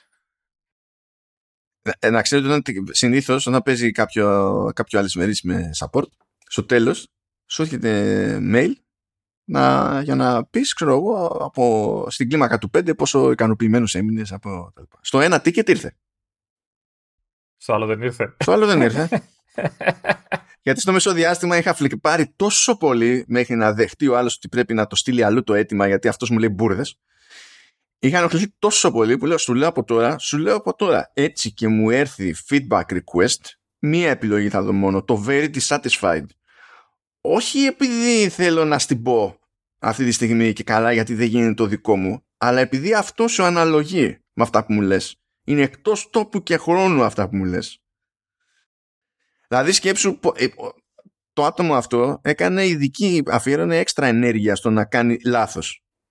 Πώς το ξέρω αυτό? Μου λένε ποια επεισόδια, ξέρω εγώ, έχετε πρόβλημα. Λέω, έχω δοκιμάσει αυτό, αυτό και αυτό. Ορίστε τα links, ορίστε screenshots από το τι μου βγάζει εμένα σαν αποτέλεσμα κτλ. Και, και το πρόβλημα σε κάθε περίπτωση είναι αυτό, αυτό και αυτό. Τους τα στέλνεις αυτά για references, έτσι. Να δοκιμάσουν το ίδιο πράγμα που δοκιμάζεις εσύ και να δουν αν γίνεται replicate. Και όποιος το έκανε αυτό, απλά αγνόησε αυτά τα επεισόδια που μου ζήτησε να τους στείλω, δοκίμασε άλλα και επειδή τα άλλα πιο παλιά δεν είχαν πρόβλημα, μου έστειλε screenshots από αυτά και μου λέει είναι όλα μια χαρά. Δεν υπάρχει πρόβλημα. Τρελαίνομαι. Τρελαίνομαι. Τέλος πάντων. Ε, τώρα εσύ μιλάς για support. Ε, εγώ χθες θυ...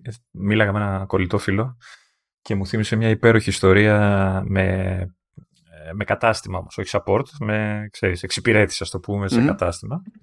Δεν θυμάμαι αν την έχω πει, είναι, είναι αρκετά παλιά ιστορία, αλλά τι γέλαγα χθες πολύ, γιατί δεν θυμόμουν και μου την ξαναθύμισε, που είναι στη φάση, πάει σε γνωστή αλυσίδα καταστημάτων, ο φίλος μπαίνει μέσα, τον προσεγγίζει, κλασικά, ξέρεις, τώρα ήταν πολιτής, πολίτερα, δεν θυμάμαι. Λέει, καλησπέρα σας, τι θα θέλετε? Ε, άμα, άμα ήταν πλαίσιο, ο πρώτος που προσεγγίζει είναι security. όχι, όχι, δεν δε, δε θυμάμαι, δε θυμάμαι σε ποιο είχε πάει. Ε, καλησπέρα, καλησπέρα. Ναι, λέει, ε, θα ήθελα να σας ρωτήσω, λέει ο φίλος μου, ε, έχετε διαθέσιμα Apple τι βι? Βεβαίως, λέει, τι ίντσες?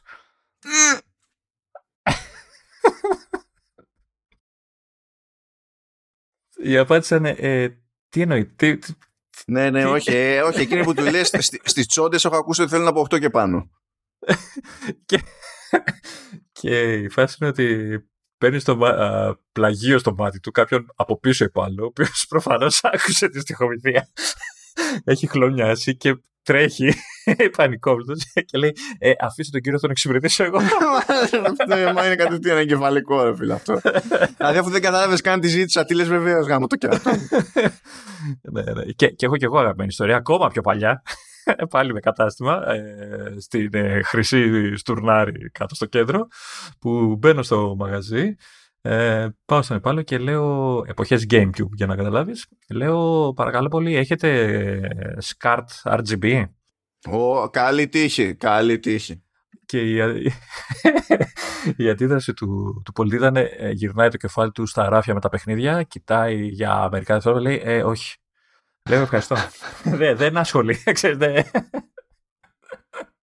εσύ, νομίζω δεν χρειάστηκε, δεν έτυχε ούτε μία φορά στη ζωή μου να μπω κάπου και να πω θέλω αρ τζι μπι SCART και να καταλάβουν ότι αυτό το πράγμα που ήταν αντάπτορας σε SCART και βάζεις τα καρφιά από... Ναι. Ε, τα, ε, ξέρεις πώς λέγονταν, τα, τα αρ σι έι τέλος πάντων, ε, ε, ότι αυτό δεν σημαίνει ότι ξαφνικά είχες αρ τζι μπι SCART. Ότι έπρεπε να είναι legit πράγμα σκάρτ. Καλώδιο. Όχι, όχι. Νομίζω ότι μία φορά δεν πέτυχα άνθρωπο να το πιάσει αυτό με την πία όταν το ζητούσα. Ε, ε, άλλο με καλώδια που μου έχει τύχει είναι που πάω. Είχα, μιλάμε τώρα πολλά χρόνια και μόνο που μιλάμε για καλώδια component, καταλαβαίνεις. Μιλάμε πολλά χρόνια. Ε, αλλά ήταν λίγο φρέσκια υπόθεση. Δηλαδή τότε τα component τα σπρώχνανε, δηλαδή ασχολήθηκε η μερίδα του κόσμου λόγω των κονσολών τότε που βγήκε το Xbox τριακόσια εξήντα, ας πούμε, γιατί είχαν component. Ε, ήταν πιο μυστήριο το να μπεις στη διαδικασία να έχεις κάτι τέτοιο για audio-video. Γινότανε, γινότανε, αλλά ήταν πιο, ήσουν πιο κουλός πελάτης by default για να, τέλος πάντων, να χρειαστείς κάτι τέτοιο. Και ήμουνα, δεν θυμάμαι σε ποιο κατάστημα ήμουνα, τέλος πάντων, αλλά anyway, ήταν σε φάση που κάτι γινόταν συζήτηση και πετάγεται κάποιος και λέει ότι το, τα, τα component είναι ψηφιακά. Λέω όχι, δεν είναι ψηφιακά. μα, μα, μα, μα βγάζουν έιτς ντι. Αυτό είναι άσχετο. Είναι άσχετο. Και το film βγάζει Ultra έιτς ντι, το film το ίδιο, ξέρω εγώ, και βάλε, όχι μόνο αυτό, αυτό δεν σημαίνει ότι είναι ψηφιακό, είναι film. Ε, όχι, όχι, μα δεν ξέρω, ναι, ναι, δεν ξέρεις, δεν ξέρεις. ναι, ναι, ναι, άστο το ρημάδι και να επιμένει. Του λέω να σου πω κάτι, εγώ ήρθα εδώ και ζήτησα καλώδια component, μπορείς να μου τα δώσεις τα ρημάδια, που εγώ ξέρω ότι θα τα κάνω, μπορείς να μου τα δώσεις και να συχάσουμε. Και να είναι φάση το κέρατο, τέλος πάντων, ναι, εντάξει. Fun stuff, fun stuff. Μου άρεσε επίσης που μπήκαμε μπλουζάκι. Αυτό έγινε τώρα. Αυτό έγινε τώρα. Ήμουνα στο Gameathlon με μπλουζάκι Doom Eternal. Και μετά χρειάστηκε να πάω στα Jumbo που ήταν παραδίπλα από το γήπεδο Taekwondo. Και μπήκα στα Jumbo και με σταμάτησε άνθρωπος με μπλουζάκι, που με είδε με μπλουζάκι Doom Eternal, θεωρώντας ότι είμαι του καταστήματος. Δηλαδή συνήθως για να το πάθω αυτό έπρεπε να κάνω το λάθος να σκάσω με κόκκινο μπλουζάκι μέσα σε πλαίσιο. Λες τέλος πάντων, καταλαβαίνω το μπέρδεμα. Οκ. Okay. Δεν σ' αδικό, αδερφέ. Αλλά εδώ πέρα με κούφανε. Ήτανε... Την επόμενη φορά θα πάω με Mortal Kombat που έχω ένα παλιό από το. Ποιο ήταν, από το εννιά ή το δέκα, που έχει κάτι ματωμένα πλευρά, ξέρω εγώ, από το θώρακα μπροστά και κάτι τέτοια, κάτι καρδιές να αυτό θα γίνεται. Με αυτή τη φάση. Ναι, ωραίες, ωραίες ιστορίες, δεν έχουν παράπονο από τέτοια. Ε, και μιας και λέμε για ιστορίες. Εσύ είκοσι εννέα Ιουνίου. Ξεκίνησαν οι πωλήσεις του είκοσι εννέα του επτά, έτσι. Και βγήκε στην αγορά το iPhone. δεκαπέντε χρόνια iPhone.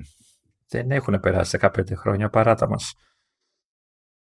Μπορείς να συλλάβεις. Όχι, ο... παράτα μας. Ρε εσύ, αλήθεια τώρα, υπάρχουν άτομα που άμα πάμε και τους πούμε, όχι πώς ήταν πριν και εγώ για τέτοια, ή, α, ας αυτό. Άμα προσπαθήσουμε να τους εξηγήσουμε ότι ήταν τόσο προφανές άλμα αυτό που συνέβαινε με το iPhone, που όταν το βλέπαμε σε σάπια ανάλυση το stream με real player, ξέρω εγώ, τότε δεν θυμάμαι πώς το έβλεπα τότε, με στη σάπια την εικόνα ήταν τόσο προφανές ότι είναι ανεπανάληπτο αυτό που συμβαίνει, που είχε σοκαριστεί το σύμπαν διεθνώς. Δεν δε χρειάζεται και πολύ ε, προσπάθεια για να, να δεις πόσο, ξέρεις, καινοτόμο ήταν αυτό το πράγμα. Δηλαδή, απλά χρειαζόταν να δεις τις συσκευές πριν και με, λίγο μετά. Δηλαδή, την αλλαγή που έκανες στην αγορά. Δηλαδή, πώς ήταν τα κινητά μέχρι τότε και πώς ήταν μετά. Ε, εντάξει, Καταλήτης, έτσι, καταλήτης. Αλλά όχι, όχι, δεν έχουν περάσει δεκαπέντε χρόνια από τότε. δεκαπέντε χρόνια, man, δεκαπέντε χρόνια. Και το δεύτερο συγκλονιστικό ήταν αυτό, ότι είχες φάει όλο το hype, το hype ήταν τρελό τώρα από εκείνη την παρουσίαση, εκπληκτικό το hype, και έβγαινε... Έχουμε ξαναπεί ότι η παρουσίαση είναι μοναδική. Δηλαδή, ναι, δεν το είναι, δεν το βλέπει. Ναι. Και έβγαινε μετά, έφτασε στα χέρια των καταναλωτών και δεν ξεφούσκωνε το hype. Επαληθευόταν το hype και ήταν παράλληλα. Παρόλο που είχε, είχε ελλείψεις που τώρα σου φαίνονται πόσο μεγάλες και χαζές εγώ ήταν, αλλά και πάλι ξαναλέω, η εμπειρία που πρόσφερε σε σύγκριση με αυτό που είχαμε μέχρι τότε ήταν εντάξει. Παιδιά, η εμπειρία που πρόσφερε σε σχέση με αυτό που είχαμε τότε ήταν τόσο εντάξει, που εντός εισαγωγικών που λέει ο Λεωνίδας, που είχε κάνει ολόκληρη, ολόκληρη ιστορία η, η παπαρίγα του Κουκουέ γνωστή να κάνει παρα, παραεισαγωγή first gen iPhone γιατί δεν είχε διανομή στην Ευρώπη και στην Ελλάδα. Αν αυτό δεν σημαίνει κάτι, δεν ξέρω τι σημαίνει. Γιατί εμείς διανομή κανονικά legit Ελλάδα είχαμε από το θρι τζι και έπειτα, τη, τη δεύτερη φουρνιά. Φαντάζεσαι να... να μην είχε γίνει, να μην είχε προχωρήσει και ανάμεσα τώρα με κινητά, με Windows και stylus και τέτοια. Γιατί έχω δει και τέτοια. Φίλε, ήταν τραγικά αυτά τα τηλέφωνα. Ε, τότε όταν είχα πάρει εκεί πέρα iPhone, επειδή ήμουνα στη Sony, μας δίνανε κάτι εταιρικά τηλέφωνα που ήταν και πι ντι έι. Ήταν με Windows, τώρα Pocket Mobile, δεν θυμάμαι πώς τα είχαν βαφτεί. Ναι, ναι. σι ι, ήταν το ίδιο πράγμα, πεντακόσια ονόματα ανά καιρούς. Ε, τέλος πάντων, και το έβλεπα και τρελαινόμουν. Και λέω, παιδιά, εγώ αυτόν δεν θα το χρησιμοποιήσω. Ε, έριξα από έξω το face να πάρω iPhone, ε, δεν υπάρχει περίπτωση. Λέει ε, να μας στέλνεις από εκεί report σε αυτό το keyboard με, τη, με το stylus στην οθονίτσα. Τώρα on screen keyboard σε οθόνη τρία κόμμα πέντε inch με full κιου αρ τι ε, στη, στη μέση στην ουσία έτσι όπως την πιάνεις η συσκευή στη, στη μέση να εμφανίζεται και να πηγαίνεις τσούκου τσούκου μπολ με, με τη γραφίδα για κανένα λόγο. Ή ακόμα και το hardware να ήταν. Για να γράψω, γιατί, να, γιατί να το κάνω αυτό, δεν υπάρχει. Ε, εσύ ποιο, με ποιο iPhone ξεκίνησες, με, είχες πάρει το πρώτο? Με το τρία τζι, όχι, δεν είχα κάνει κόπο να πάρω την παραεισαγωγή, γιατί ε, θεω, ε, δεν θα το έκανα έτσι κι αλλιώς, διότι ε, θεωρούσα προβλεπέ να περιμένω για, για υποστήριξη τρία τζι legit. Άρα ήταν το δύο ουσιαστικά, έτσι, το τρία τζι ήταν το δύο. Ναι, ναι, ναι, ναι. Ήταν, ήταν έτσι. Αλλά... Ε, να θυμηθ, πριν θυμηθούμε έτσι πραγματάκια έτσι όπως τα ζήσαμε εμείς, να πούμε ξέρω εγώ ποια μας μείνανε σαν μοντέλα, ξέρεις, πιο σημαντικά στη, στην πορεία. ε, να πω ότι είδα ένα περίπου αφιέρωμα που έκανε ε, η Τζοάννα Στέρν στο για Wall Street Journal, έκανε ένα βίντεο εκεί πέρα και είχε ε, είχε μια κάποια πρόσβαση και σε πρώην υπαλλήλους Apple αλλά και στο Τζόζιακ ας πούμε που είναι ο επικεφαλής marketing στην, στην Apple τώρα. Και ήταν και τότε βέβαια και ε, στο marketing του iPhone. Οπότε ήταν ο κατάλληλος either way, τέλος πάντων, για την περίσταση. Και από τη μία πιάνει το concept, δηλαδή πήγε και βρήκε μια οικογένεια και, που είχε τρία παιδιά και ε, ο, ο, ο γιος νομίζω ήταν τρίδημα και ήταν ένας γιος και δύο κόρες που γεννηθήκαν μαζί. Τέλος πάντων, whatever, γεννηθήκαν την ημέρα που βγαίνει το iPhone. Και το, το έπιασε με την λογική ότι μεγαλώσανε με τέτοιες συσκευές και το βλέπουν τελείως διαφορετικά σε σχέση με εμάς που θυμόμαστε το πριν, ας πούμε. Ε, αλλά είπαμε, μίλησε με διαφόρους και από εταιρεία. Θύμισε, μίλησε με τον Τόνι Φαντέλ εκεί κλασικά ε, για να θυμηθούμε πώς ξεκίνησε αυτό το project. Γιατί τρέχανε τρία projects που σε κάποια φάση κάποιος είπε hm, hm, μάλλον πρέπει να τα συνδυάσουμε αυτά σε κάτι. Γιατί ψαχνόντουσαν για τηλέφωνο. Αλλά ψαχνόντουσαν για τηλέφωνο στο κομμάτι του iPod. Γιατί βλέπανε, ρε παιδί μου, ότι κάποια στιγμή τα τηλέφωνα θα παίζουν και τέτοιο ρόλο και θα είναι δύσκολο κάποιος να έχει ξεχωριστές συσκευές για κάτι τέτοιο. Αλλά το δοκιμάζανε στο design του, iPhone, του, του, του iPod Classic με το click wheel. Και λέει εντάξει, το παλέψαμε αυτό για μερικές εβδομάδες, δεν έβγαινε για κανένα λόγο design που να έχει λόγο ύπαρξη, λέει. Παράλληλα, αναπτύσσαμε και λέει iPod με... που ήταν, ο... ας το πούμε, όλο οθόνη, ρε παιδί μου. Που ήταν άλλο, άλλο project αυτό υποτίθεται. Και από την άλλη μπάντα, στην μπάντα του Mac, αυτοί δουλεύανε με multitouch και τέτοια, γιατί στην ουσία αυτοί βάζανε τα θεμέλια για το iPad. Ε, και κάποιος μετά έκανε τζις και λέει ναι, μάλλον χρειαζόμαστε στοιχεία από παντού και θα κάνουμε ένα κάτι, βρε αδερφέ. Ε, μ' άρεσε όμως μια ερώτηση... Ε, ε, ε, καλά, μια ερώτηση. Μ' άρεσαν δύο απαντήσεις του Τζόζιακ σε αυτό το βίντεο.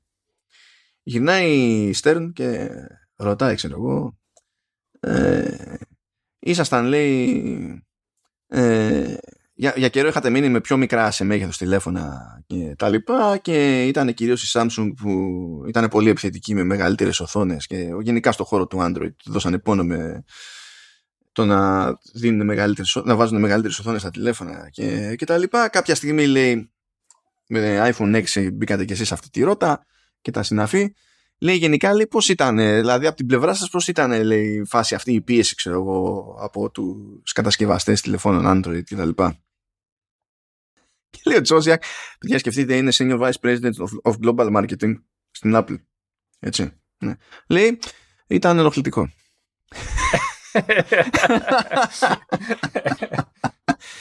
Και λέει, διότι γενικά, λέει, σε, εκείνο το, σε εκείνη την πάντα της αγοράς παίρνανε πράγματα που είχαμε πετύχει εμείς, και εντάξει, λέει, απλά τα βάζανε πίσω από μεγαλύτερη οθόνη.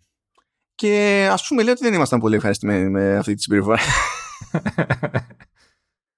Για, αν κάνει, αυτό, αυτό μου αρέσει. Δηλαδή δεν έχει σημασία. Το, το λατρεύω αυτό στο management. Αν, αν πέσετε σε media trained manager από άλλη εταιρεία, είναι φάση ρομπότ. Είναι ρομπότ.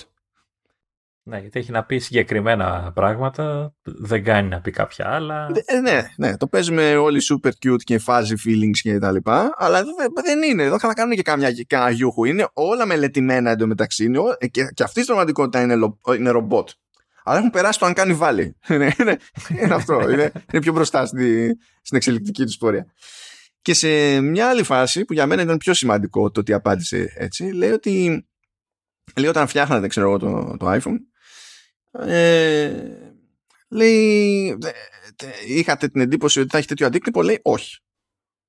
Και μάλιστα ένας άλλος μηχανικός είχε πει σε κάποια φάση ότι θεωρούμε ότι ήδη ζορίζονται οι χρήστες με τα τηλέφωνα για να καταλάβουν ακριβώς πώς κάνουν, τι, πώς λειτουργεί το software κτλ. Και, και εμείς πάμε να τους δώσουμε κάτι τελείως άλλο που δεν μοιάζει με τίποτα που έχει περάσει από τα χέρια τους, και θεωρούσαμε ότι θα, είναι, θα ήταν δύσκολο να εξοικειωθούν. Και ότι θα ήταν μικρό το ποσοστό του κοινού που θα ενδιαφερόταν, ας πούμε. Και ήταν όλο λάθος. Όλο, όλο λάθος. Δηλαδή δεν είχαμε ιδέα. Ακόμα και στο, όταν βγάλανε ένα χρόνο μετά το App Store, λέει, εμείς υπολογίσαμε ότι θα είχαμε, ξέρω εγώ, τετρακόσιες πεντακόσιες εφαρμογές. Ε, μέσα σε ε, μερικούς μήνες, λέει, είχαμε έξι χιλιάδες. Δεν ξέραμε πού να, πού, να γίνουμε, λέει. Δεν προλαβαίναμε τίποτα. Δεν χωράγαμε στο σκριό. Anyway, και λέει ότι. Φτιάξατε, λέει, αυτό, άλλαξε στην ουσία όλη την αγορά, ε, τροφοδότησε τελείως άλλο στυλ ε, στην καθημερινότητά μας, το πώς είμαστε συνδεδεμένοι, πώς μένουμε συνδεδεμένοι κτλ. Αλλά αυτό, λέει, δημιουργεί κάποια προβλήματα. Το είχατε, λέει, στην άκρη του μυαλού σας, λέει, δεν ε, το είχαμε, λέει. Και πώς το βλέπετε, λέει, τώρα, πώς αισθάνεστε για αυτό τώρα, λέει, δεν το είχαμε, γιατί δε, δηλαδή δεν είχαμε φανταστεί ούτε ότι θα γίνει τόσο σπάνταγος, ούτε ότι θα δημιουργήσει κατά περίπτωση και ζητήματα με, ξέρω εγώ, εθισμό, υπερβολική χρήση, ξέρω εγώ, υπερβολική εξάρτηση κτλ. Ε, οπότε, λέει, ως προς αυτό γενικά, λέει, τα, εντάξει, τα, η εντύπωση που μας, τα συναισθήματα, λέει, είναι ανάμεικτα.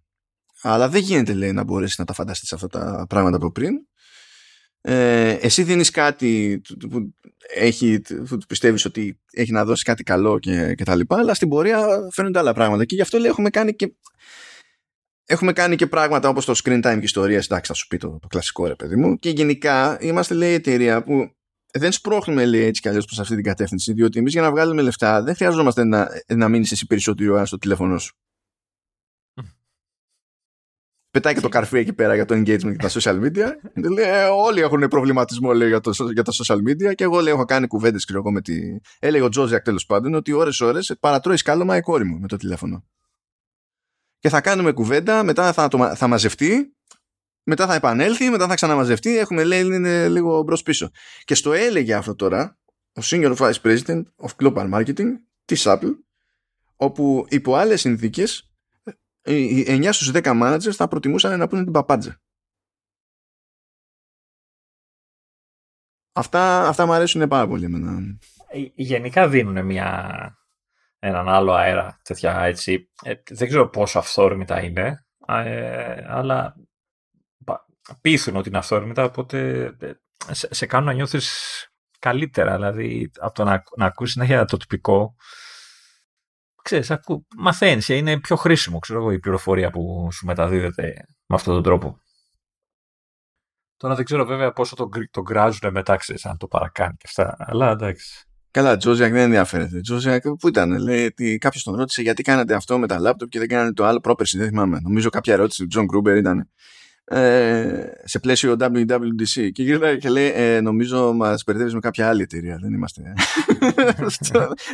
Έχει, είναι είναι τρόλ, είναι τρόλ μεγάλο. Εντάξει, οκ. Okay.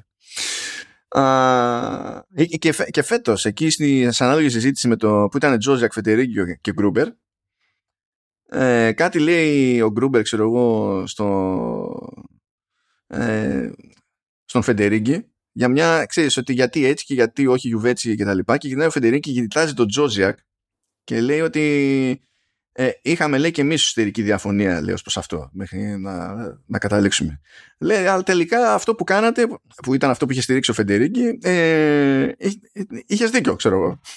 και, και γυρνάει όλο νόημα και κοιτάζει ο Φεντερίγκη το Τζόζιακ του στυλ, ναι, είχα δίκιο, να, τα ξέρω εγώ, τα ακούς, είναι έτσι, και γυρνάει ο Τζόζιακ και λέει, ε, πρώτη φορά.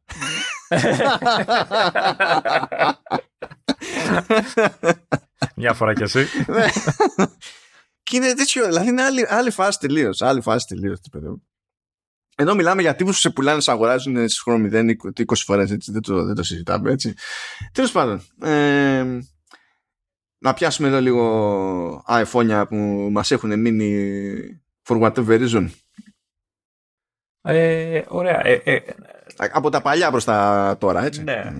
Ε, θα, θα... Θα μου μείνει, μου έμεινε και είναι λογικό να, και ακόμα δηλαδή, έτσι το πώς το σκέφτομαι, μου αρέσει. Ε, το πρώτο μου, που ήταν το άιφον φορ, ε, για δύο λόγους. Πρώτον, γιατί ήταν το πρώτο μεγάλο άλμα σε design, έτσι, και για μένα εξακολουθεί να είναι πανέμορφο, σαν, σαν design αυτό το κινητό. Ε, και δεύτερον, ο τρόπος που το απέκτησα, ο οποίο είναι μια ιστορία έτσι λίγο περίεργη, δεν ξέρω αν θες να, να τη συζητήσουμε. Πες, παιδί μου, πες. Ε, ήταν, ήταν τότε οι εποχές, ε, ε, εγώ ήμουνα πριν τα iPhone, ήμουνα fanboy, fanboy. Τέλος πάντων, γούσταρα πολύ τα, τα Sony Ericsson. Δεν ήμουν παιδί της Nokia. Ούτε εγώ. Και εγώ ήμουνα Ericssonάκιας και μετά Sony Ericsson. Ναι. Α, αγαπημένη εταιρεία της Ελλάδας η Nokia. Εγώ αντίθετα πάντα, κόντρα, ο χαζός, αντίθετα πάντα. Sony Ericsson και Ericsson, αλλά από Ericsson και μετά Sony Ericsson, ε, και λίγο πριν τη μετάβαση στο, πριν αποκτήσω το άιφον φορ, είχα το, το Sony Ericsson, εκείνο το τραγικό, το I know, I go, πώς λέγονταν, ένα πολύ περίεργο κινητό, το οποίο είχε και πρόβλημα, νομίζω I know I know, ναι, που ήταν slide, που το άνοιγε, ήταν παρα, πώς το λένε, παραλληλόγραμμο, ήταν ένα πολύ κουλό τηλέφωνο, το κλες και ήταν touch, το άνοιγες και είχε κουμπιά. Τελείως κουλό τηλέφωνο και έβγαλε και πρόβλημα γενικότερα σαν, σαν κινητό. Και όταν λοιπόν ήρθε η φάση, ξέρεις, να, να πάρω το iPhone, ήταν ακόμα οι εποχές που οι, οι εταιρείες κινητής τηλεφωνίας κάνανε προσφορές και ξέρεις, αν έκανες και καλή, πετύχαινες καλή φάση, μπορεί να το παίρνεις και δωρεάν ή σε πάρα πολύ καλή τιμή το όποιο τηλέφωνο. Ε, έχοντας λοιπόν ε, γνωστής σε, που δούλευε σε κατάστημα εταιρείας κινητής τηλεφωνίας, ε, με καθοδηγούσε mm. πώς θα μιλήσω στο, στην, στο τηλέφωνο για να μπορέσουμε να, κάνουμε μια, να, να πάρουμε μια καλή προσφορά, ρε παιδί μου, γιατί εντάξει, οκ. Okay. Ε, μιλώντας λοιπόν με την τύψα στο τηλέφωνο, όχι τη δικιά μου, τη φίλη μου, με της εταιρείας, νομίζω ήταν ε, Wind. Wind ήταν η πρώτη, δεν θυμάμαι. Ε, μιλάγαμε τους βάδες, μου έλεγε αυτό και εκείνο και το άλλο προσφορά και το πακέτο μας και το ένα μας και το άλλο, και τελικά εκεί που περίμενα ότι θα πάρω ένα iPhone που τότε ήταν ακριβά, έτσι όπως είναι και τώρα κτλ, ε, με, ξέρεις, κάποια λεφτά λιγότερα κτλ, ε, για κάποιο λόγο που μάλλον από λάθος, έτσι νομίζω, δηλαδή δεν ξέρω, δεν κατάλαβα ποτέ γιατί, ε, μου το έδωσε δωρεάν το πρώτο μου iPhone. Ήταν κακιά η ώρα. Ναι. Δεν, δηλαδή, ακόμα και η κοπέλα, η γνωστή μου που δούλευε σε αυτό, όταν της το είπα, μου, μου έλεγε Ε, δεν γίνεται, μου λέει κάτι. Τι να σου πω, λέω αυτό. Και, και μάλιστα είχε κανονίσει. Για στάνταρ, γκρίνιαξε τόσο πολύ που βγήκε από τα ρούχα της κοπέλας στην άλλη άκρη της γραμμής. Όχι, όχι, είμαι, είμαι, είμαι πολύ ευγενικός σε αυτά τα πράγματα και δεν επιμένω και καθόλου. Μόνη της έκανε τι ήταν να κάνει, δεν ξέρω τι έκανε. Πάτησε λάθος κουμπί, δεν ξέρω. Ε, και μάλιστα η γνωστή μου είχε κανονίσει και πήρα και δωρεάν θήκη. Adding insult to injury, ας πούμε, τελείως. Και κάπως έτσι ήταν η πρώτη μου, το πρώτη μου απόψη. Βέβαια, αυτό το δωρεάν ε, τελικά κατέληξε να είναι πιο ακριβό από το να έχω πάρει το τηλέφωνο κανονικά, έτσι, τα λεφτά που έχω δώσει στη, στη γαμοεταιρεία για, το, για τα υπόλοιπα που πήρα. Ε, και κάπως έτσι, ναι, έτσι μπήκα στο, στον κόσμο της Apple με iPhone, όπως πολλοί κόσμος, έτσι, δεν είναι, τότε δεν είχα, θυμάσαι που τα λέγαμε και παλιότερα, μαζί είχαμε επαφή σε, σε macOS μέσω των, των περιοδικών που δουλεύαμε κτλ. Εκείνα τα τραγικά εξήντα οκτώ, τριάντα, σαράντα τι ήταν. Γιατί, επειδή άμα είχες δεύτερη εφαρμογή ανοιχτή, το λειτουργικό δεν ήξερα ακριβώς ε, να την κάνει. Ε, ε, ε, αυτό. Ε, και έτσι, έτσι ξεκίνησε η κατρακύλα, δεν έγινε σταματημό. Ε, αυτό, σαν πρώτη έτσι, ιστορία, ας το πούμε. Ε, εγώ, εγώ για κάποιο λόγο θυμάμαι πάρα πολύ το, το θρι τζι ες και το θυμάμαι για ποιο λόγο. Ενώ το δεύτερό μου, έτσι προφανώς, δηλαδή είχα πάθει πλάκα όταν πήρα το πρώτο που ήταν το θρι τζι, οκ. Okay. Αλλά α, α, αν θυμάστε τότε ήταν η παπάντζα, τι σημαίνει το S το θρι τζι ες, it's S for speed και λες τώρα εντάξει. Κατά τα άλλα ήταν, ξέρεις, ίδιος σου λούπι τηλέφωνο και τα λοιπά. Και όταν το πήρα, όταν το πήρα, είχε όντως αισθητή διαφορά σε οτιδήποτε. Και μου είχε κάνει φοβερή εντύπωση αυτό. Δεν περίμενα να έχει τόση διαφορά, ρε παιδί μου, σαν φάση. Και αυτό μου είχε μείνει στο, στο μυαλό. Ενώ αυτές οι πρώτες γενιές δεν ήταν ε, αυτές που θεωρώ οι πιο συγκλονιστικές. Δηλαδή θα συμφωνήσω μαζί σου ότι το άιφον φορ ε, ήταν πολύ μεγάλη στροφή. Πολύ μεγάλη στροφή. Και, και σχεδιαστικά. Δηλαδή είναι, μπορείς να τραβήξεις μια γραμμή ανάμεσα στα, σε iPhone, iPhone θρι τζι, iPhone θρι τζι ες. Ε, και από το φορ και μετά. Όλα τα υπόλοιπα εξακολουθούν και έχουν ένα επίπεδο αισθητικής άλλο τελείως. Τελείως. Τα πρώτα, πριν το φορ, ήταν στο... Εμάς iPod μας είπαν ότι θα γινόμασταν. Και μετά μας βάλανε κάτι άλλα τσιπάκια μέσα. Και τι είναι αυτό το αλουμίνιο που θέλετε και τα λοιπά, έτσι. Να... Ναι. Ε, και θεωρώ επίσης διαχρονικό το, το design του φορ και να μην ξεχνάμε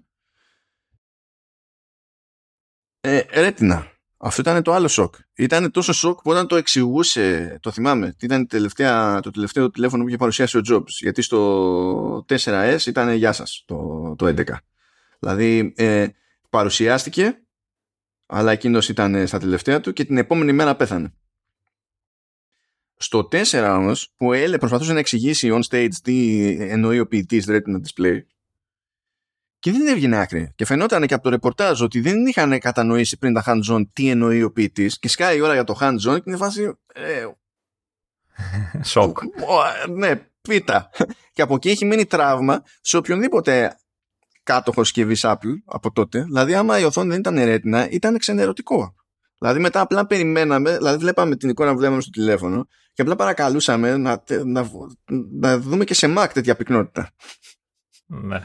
Δηλαδή απλά δεν υπήρχε εναλλακτική. Δηλαδή είναι φάση, δεν γίνεται. Δεν γίνεται να βλέπω text μέσα στη μάπα μου στο κινητό μου και να είναι τόσο πιο καθαρό, τόσο πιο κομπλέ, τόσο πιο net από την οθόνη που έχω μπροστά μου και κάνω τη δουλειά με text. Που είναι, ξέρω, δηλαδή, εκεί γίνεται το, το κουπί το πολύ. Α, αλλά από εκεί και πέρα εγώ είχα λατρεία με το design του πέντε. Mm-hmm. Του πέντε. Δεν είναι ότι δεν μου άρεσε το φάιβ ες, αλλά το φάιβ. Τι διαφορά έχει από το φάιβ ες? Γιατί εγώ είχα το φάιβ ες, γι' αυτό σου λέω. Ε, το φάιβ έβγαινε. Έβγαινε σε ένα χρώμα που λεγόταν black and slate, αν θυμάμαι καλά, κάτι τέτοιο. Το οποίο ήταν. Δεν ήταν μαύρο, αλλά ήταν όλο το τηλέφωνο σκούρο. Ενώ μετά σε, σε φάιβ ες και τέτοια ήταν με τη διχρωμία. Που ήταν ασημή και μαύρο, ξέρω εγώ. Και χρυσό, γιατί είχα το χρυσό. Αυτό ακόμη και τώρα, ακόμη και τώρα, μου φαίνεται, ειδικά σε εκείνο το χρόνο, μου φαίνεται απίστευτα όμορφο τηλέφωνο, απίστευτα όμορφο τηλέφωνο. Και θυμάμαι ότι είχα πάθει και άλλη πλάκα όταν το πρωτοέπιασα στα χέρια μου και ήταν αδιανόητα, δηλαδή πολύ πιο ελαφρύ από ό,τι περίμενα σχέση με το φορ. Και λέω, τι έγινε εδώ, τι παίχτηκε. Αλλά θεωρώ πιο σημαντικό τηλέφωνο το φάιβ ες. Ε, καλά, εντάξει, λογικό. Γιατί το φάιβ ες έφερε την εποχή του ε, η Apple να προσπαθεί να κυκλοφορεί πάνω από ένα νέο μοντέλο την, την, την ημέρα, την, την, την, την, τη φορά. Τότε ήρθε και το φάιβ σι, το οποίο θεωρώ γελίο τηλέφωνο, αλλά ήταν ένα πρώτο βήμα προς αυτή την κατεύθυνση. Και το φάιβ ες ήταν αυτό που είχε αφήσει κόκαλο το, την αγορά, γιατί πρόλαβε και βγήκε με εξαντράπητο chipset. Ήταν ωραίο τηλέφωνο. Ήταν, είναι, ουσιαστικά ήταν το προηγούμενο μου τηλέφωνο. Έτσι, δηλαδή, εγώ τέσσερα, πέντε ες, οκτώ πλας. Δηλαδή, το άλμα μου ήταν τεράστιο μετά.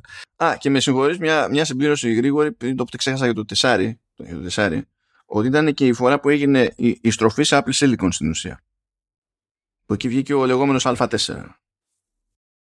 Ε, ε, εγώ να πω για το φάιβ ες που το είχα, ότι εντάξει, καταλαβαίνετε τη χρωμιά που λες, εμένα μου άρεσε, ε, ότι ήταν το πρώτο και τελευταίο δυστυχώς ε, τηλέφωνο με ωραίο χρυσό χρώμα πλάτης. Δηλαδή όλα τα επόμενα χρυσά δεν είναι ωραία, δεν μου άρεσαν. Ε, εκείνο ήταν το πρώτο ωραίο, ήταν διακριτικά χρυσό, ήταν ωραίο χρυσό. Ε, μεγαλύτερη οθόνη, έτσι. Ε, είχες και την ψωνιά ότι είμαι μπροστά από την εποχή μου με τον επεξεργαστή κτλ. Ήταν και σφαιράτο, ήταν αρκετά γρήγορο.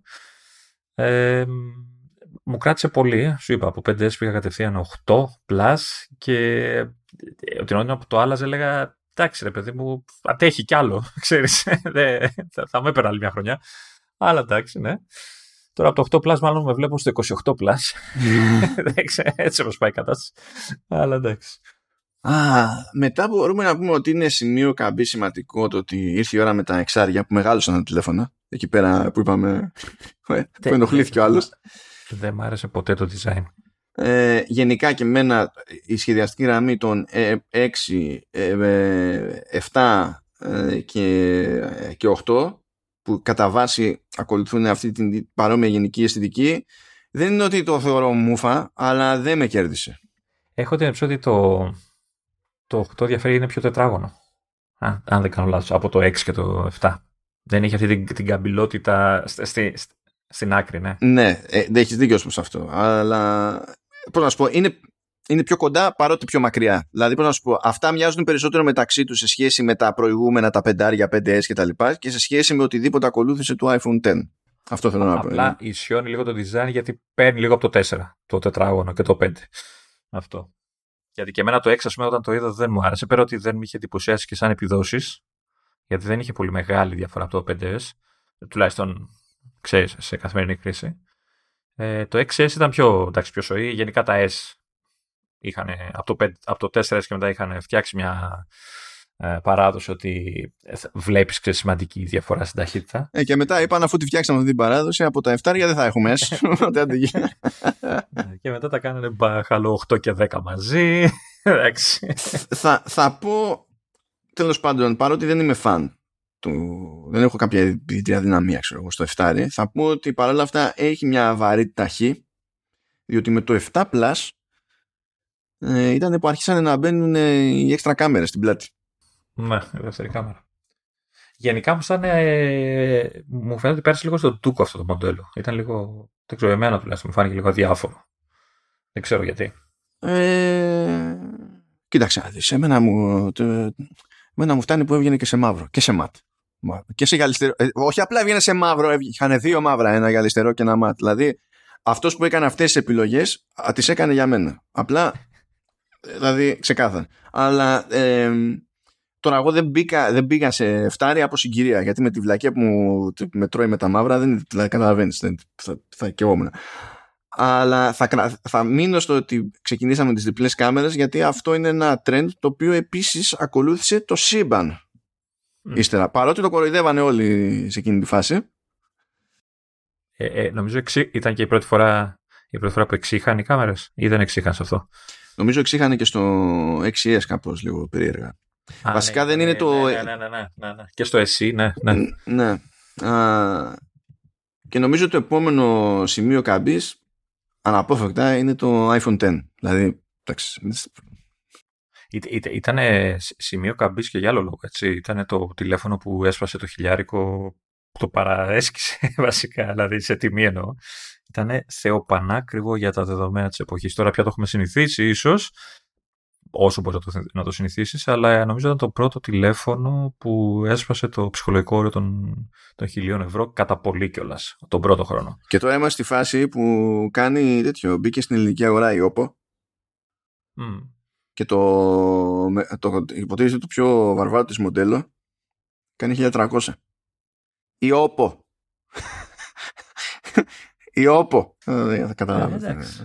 Άμα είναι καλό τηλέφωνο, ναι. Okay. Απλά, απλά ε, ε, εκείνη η φάση με το άιφον τεν, ε, το, το, μου είχε χτυπήσει και εμένα. Ήταν και η φάση γιατί δεν πήρα το τεν, γιατί βγήκανε μαζί με το οκτώ πλας. Ήταν ο λόγος που δεν πήρα τεν, γιατί ήταν πολύ ακριβότερο σε σχέση με το, με το οκτώ πλας, το οποίο ε, ε, έκανε κάτι λιγότερο από χίλια εννιακόσια κάτι, ας πούμε. Ε, και στα μάτια που το μόνο που άλλαζε ήταν το Face άι ντι και η μπροστινή μούρη, γιατί όλο το εσωτερικό είναι ίδια τηλέφωνα, ρε παιδί μου, εντάξει. Ε... Συνειδητοποιήσω ότι μου πέρασε πέντε χρόνια από το άιφον τεν, έτσι. Και από το οκτώ πλας. Ναι. Το συνειδητοποιώ γιατί και το δικό μου τηλέφωνο. Ναι, ναι ε, παρά τα μας. Ε, αυτό. Προσπαθώ, αλλά είναι λίγο δύσκολο. Ε, ναι.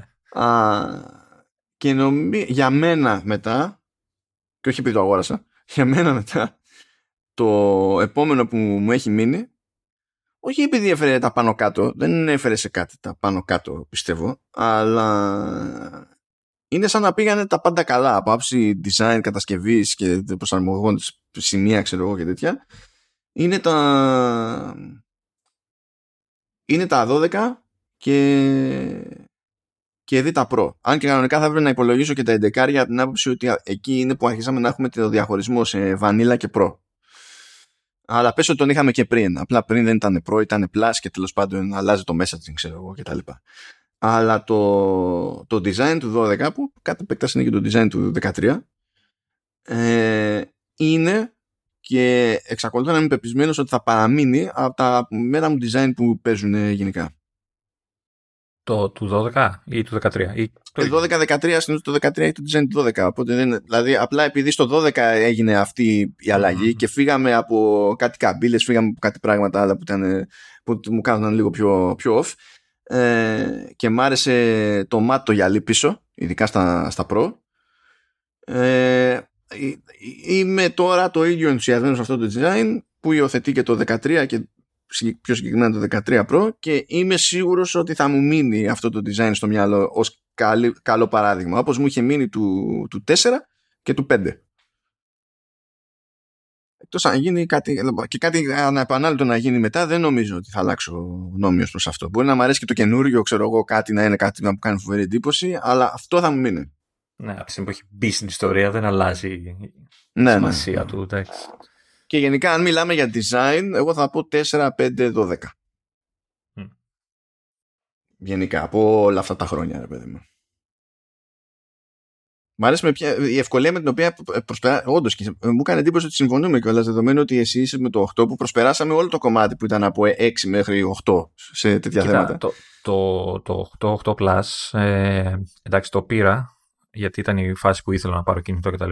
Ε, ήταν λίγο, δηλαδή τώρα που το σκέφτομαι το έχω ψήλο μετανιώσει από την άποψη ότι ήταν η βαρετή safe επιλογή που έκανα. Εντάξει, σου είπα πέντε χρόνια. Ναι, ναι, απλά ήταν. Μόλις και σκάσει στο Face άι ντι, θα μπορούσα ξέρεις, να, να, να σκιστώ λίγο παραπάνω να πάρω το καινούριο καινούριο τηλέφωνο. Ε, και γι' αυτό το λόγο ίσως να το, να το έχω ψηλό μετανιώσει. Δεν, εξαιρετικό τηλέφωνο, δεν, από επιδόσεις και αυτά δεν έχει κανένα θέμα. Δεν είχε δηλαδή τόσο. Εντάξει, τώρα πια. Εντάξει. Ε, ίσως και γι' αυτό συμφωνώ. Δηλαδή ήταν, ήταν λίγο safe και λίγο βαρετής σαν επιλογή. Σαν design δηλαδή. Ήταν, ήταν λίγο. Στην πετπατημένη, αλλά ήταν η φάση ότι που δεν μπορούσα να δώσω τα δύο τρία παραπάνω που έκανε το, το άλλο τηλέφωνο. Εντάξει. Το οποίο πλήρωσα αργότερα τον άλλο χρόνο. Έτσι, για άλλον. Νομίζω ότι οφείλουμε να πούμε πάντως και σε όλη αυτή την πορεία με τα τηλέφωνα, που προφανώς δεν είναι μόνο το iPhone που έχεις σπρώξει προς αυτή την κατεύθυνση, αλλά επειδή τα iPhone είναι σαν μονομένα μοντέλα, είναι οι πιο δημοφιλείς συσκευές. Εκ των πραγμάτων έχουν μια άλλη επιρροή. Ε, είναι όλη η ιστορία με mobile photography. Ε, δεν έχει πρωτιές δεξιά και αριστερά. Ε, κάποιος μπορεί να προτιμάει το α, να προτιμάει το β. Κάποιος ανταγωνιστής μπορεί να έχει πλεονέκτημα στο ένα σημείο ή στο άλλο σημείο, ανάλογα με την περίπτωση, ανάλογα με τη χρονιά. Δεν είναι αυτό το ζήτημα.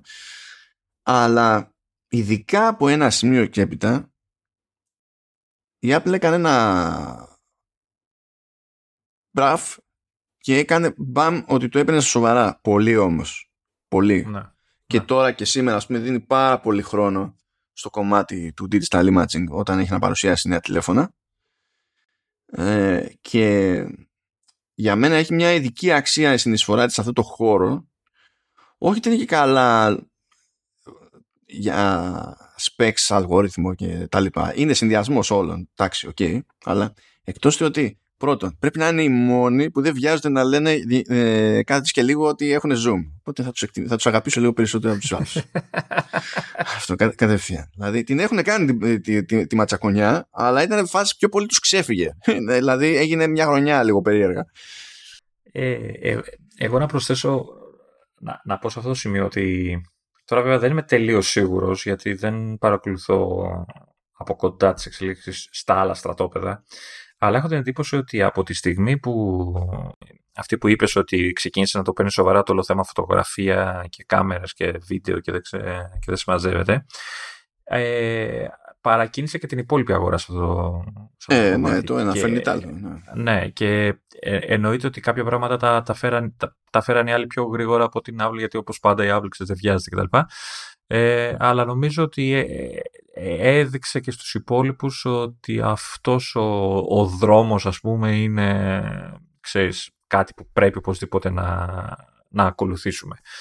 Ε, και, και η αλήθεια είναι ότι έχει φτάσει σε σημείο, δηλαδή τα τελευταία χρόνια, να, να, να δίνεται περισσότερη βαρύτητα στη φωτογραφική, στην κάμερα του όποιου καινούριου iPhone, παρά στο ίδιο το τηλέφωνο. Δηλαδή, εντάξει, τα, τα λένε ότι είναι να πούνε για επεξεργαστές κτλ., αλλά βλέπεις ότι δίνουν ένα βάρος, δηλαδή, ε, στην κάμερα και στη φωτογραφία και στην όποια καινούργια λειτουργία φέρνει το νέο μοντέλο.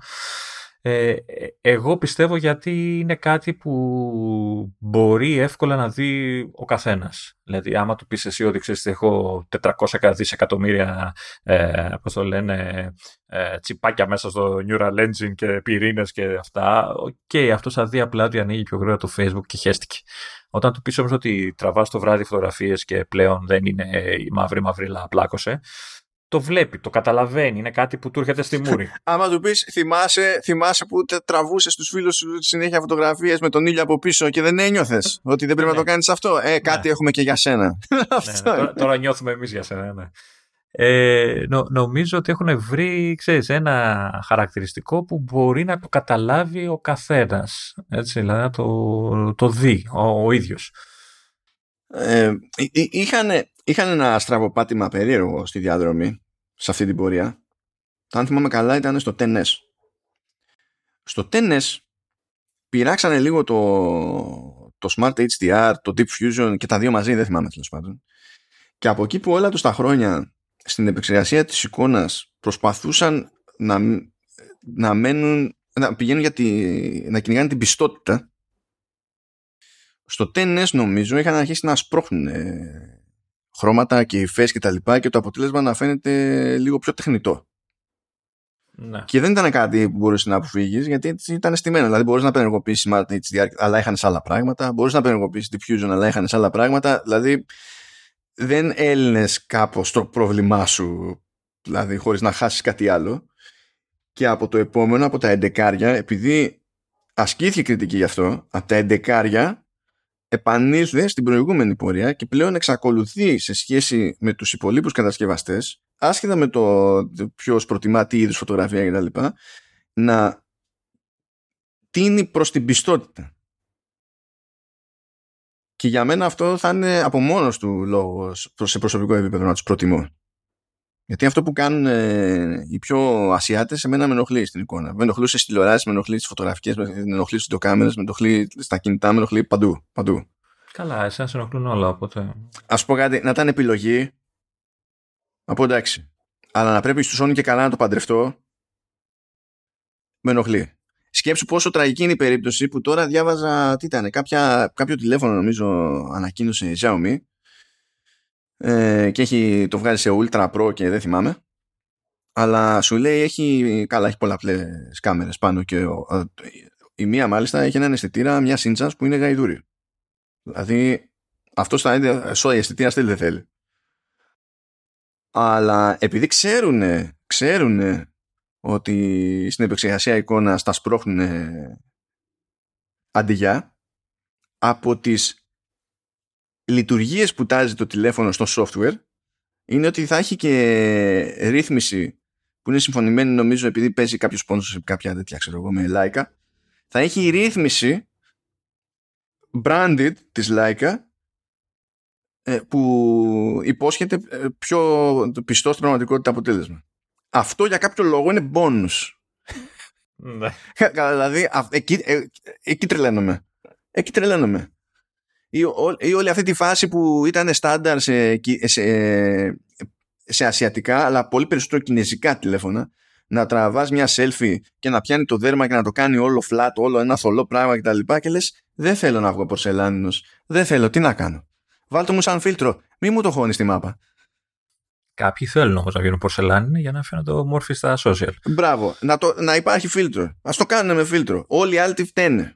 Δηλαδή ας ξεκινήσουμε με ένα λογικό baseline και μετά πειράξε το. Όχι το, το... εσύ θα βγαίνεις έτσι. Γιατί, γιατί έτσι μου γουστάρει. Δηλαδή... Το ότι εσένα σε ενοχλεί τώρα ότι και καλά κάποιες, κάποια κινητά πρόχνουν χρώματα για αυτά, γιατί σου χαλάει εσένα την selfie που βγάζεις στο δωμάτιό σου, γιατί σου τονίζει τα χρώματα περισσότερο από ό,τι θες, έτσι. Ας πούμε, κάπως έτσι. Γι' αυτό σε ενοχλεί αυτό το πράγμα τώρα. Νομίζω ότι χωρίς να μπλέκω με το πρακτικό επίπεδο της υπόθεσης, δικαιούμαι να έχω φιλοσοφικές διαφορές. Με διαφόρους. Με οποιονδήποτε. Έξω από το χορό, πολλά αυτά. Ah, Christ, Christ. Είναι το, η ίδια ιστορία με τις τηλεοράσεις που είχε περάσει, ένα, είχε περάσει πολλά χρόνια η, η Samsung. Τώρα τα έχει μαζέψει αυτά, εντάξει. Ήταν τότε που είχε κάψα και έπαιρνε μερίδιο, έπαιρνε μερίδιο. Είχε το κόμπλεξ το ακόμα είμαστε υπό και πρέπει κάπως. Και έσπροχνε, έβλεπα τηλεόραση Samsung και ήταν όλα δες και τα είχαν περάσει από μια διαφάνεια μπλε. Ναι. Και να, ήταν φως φανάρι, ναι. Ήταν φως φανάρι και είναι φάση, εγώ δεν το βλέπω. Ε, ε, έχω, ε, έχω, ε, έχω επαφή με τέτοια τηλεόραση, όχι δική μου, αλλά έχω τηλεόραση που κάθε φορά που πάω στο, στο σπίτι του φίλου ε, με βρίζει γιατί αρχίζω και πατάω ρυθμίσεις μπας και τη φέρω λίγο στα πιο μη μπλε. Της λέω δεν το βλέπεις. Μου λέω όχι, είναι μια χαρά. Ναι, είναι όχι. Δεν θα πω σε κανένα γιατί σου αρέσει. Να, όχι, ναι. Α, αλλά αυτό είναι άλλο, άλλο, είναι άλλο καπέλο. Δηλαδή αυτό, αυτό που βλέπω εκείνη τη στιγμή είναι λάθος και είναι μετρήσιμα λάθος. Γιατί μπορούμε να βάλουμε κολορίμετρες και να βγουν τέτοιο. Είναι, είναι off. Δηλαδή off. Ε, με, με βρίζει βέβαια γιατί του χαμηλώνω και φωτεινότητες και, και του φέρατε πιο σκοτεινά όλα. Α, του λέω έτσι είναι για πιο ξεκούραστα. Ε, μα, ναι, ναι, με βρίζουν όμως ρε μάνο. Δηλαδή έχω σταματήσει πια. Δηλαδή, δεν... δεν είναι όλοι men of culture ισχύει. Ναι. Ε, μα, δηλαδή και καλά τώρα θέλουν όπως θέλουν αυτοί. Δηλαδή το, το είδαν αυτό, δηλαδή η δικιά τους τηλεόραση και να την έχουν όπως θέλουν.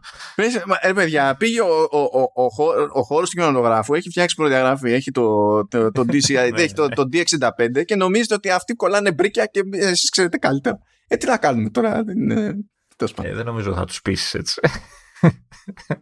Τι να πει και ο, ο εκάστοτε δύσημιος διευθυντής φωτογραφίας σε οποιαδήποτε κινηματογραφική παραγωγή. Στο οποίο κάνω εγώ ολόκληρη ιστορία και μετά πηγαίνουν οι άλλοι, τα κάνουν μαντάρα, δεν βλέπει κανένας αυτό που διάλεξα εγώ. Για να γίνουν τόσο μάπα οι φάσεις τηλεοράσεις που μετά να βγει ως feature ρύθμιση filmmaker mode. Του στυλ κόβουμε όλες οι ηλίθιες επεξεργασίες που κάνουν ό,τι να είναι την εικόνα για να έρθουμε πιο κοντά σε αυτό που υποτίθεται ότι ήταν όντως ταινία. Και αυτό είναι feature. Δεν, δεν είναι το default, είναι feature, είναι εξτραδάκι. Πρέπει να δούμε αυτό. Anyway. Ξεφύγαμε, ξεφύγαμε.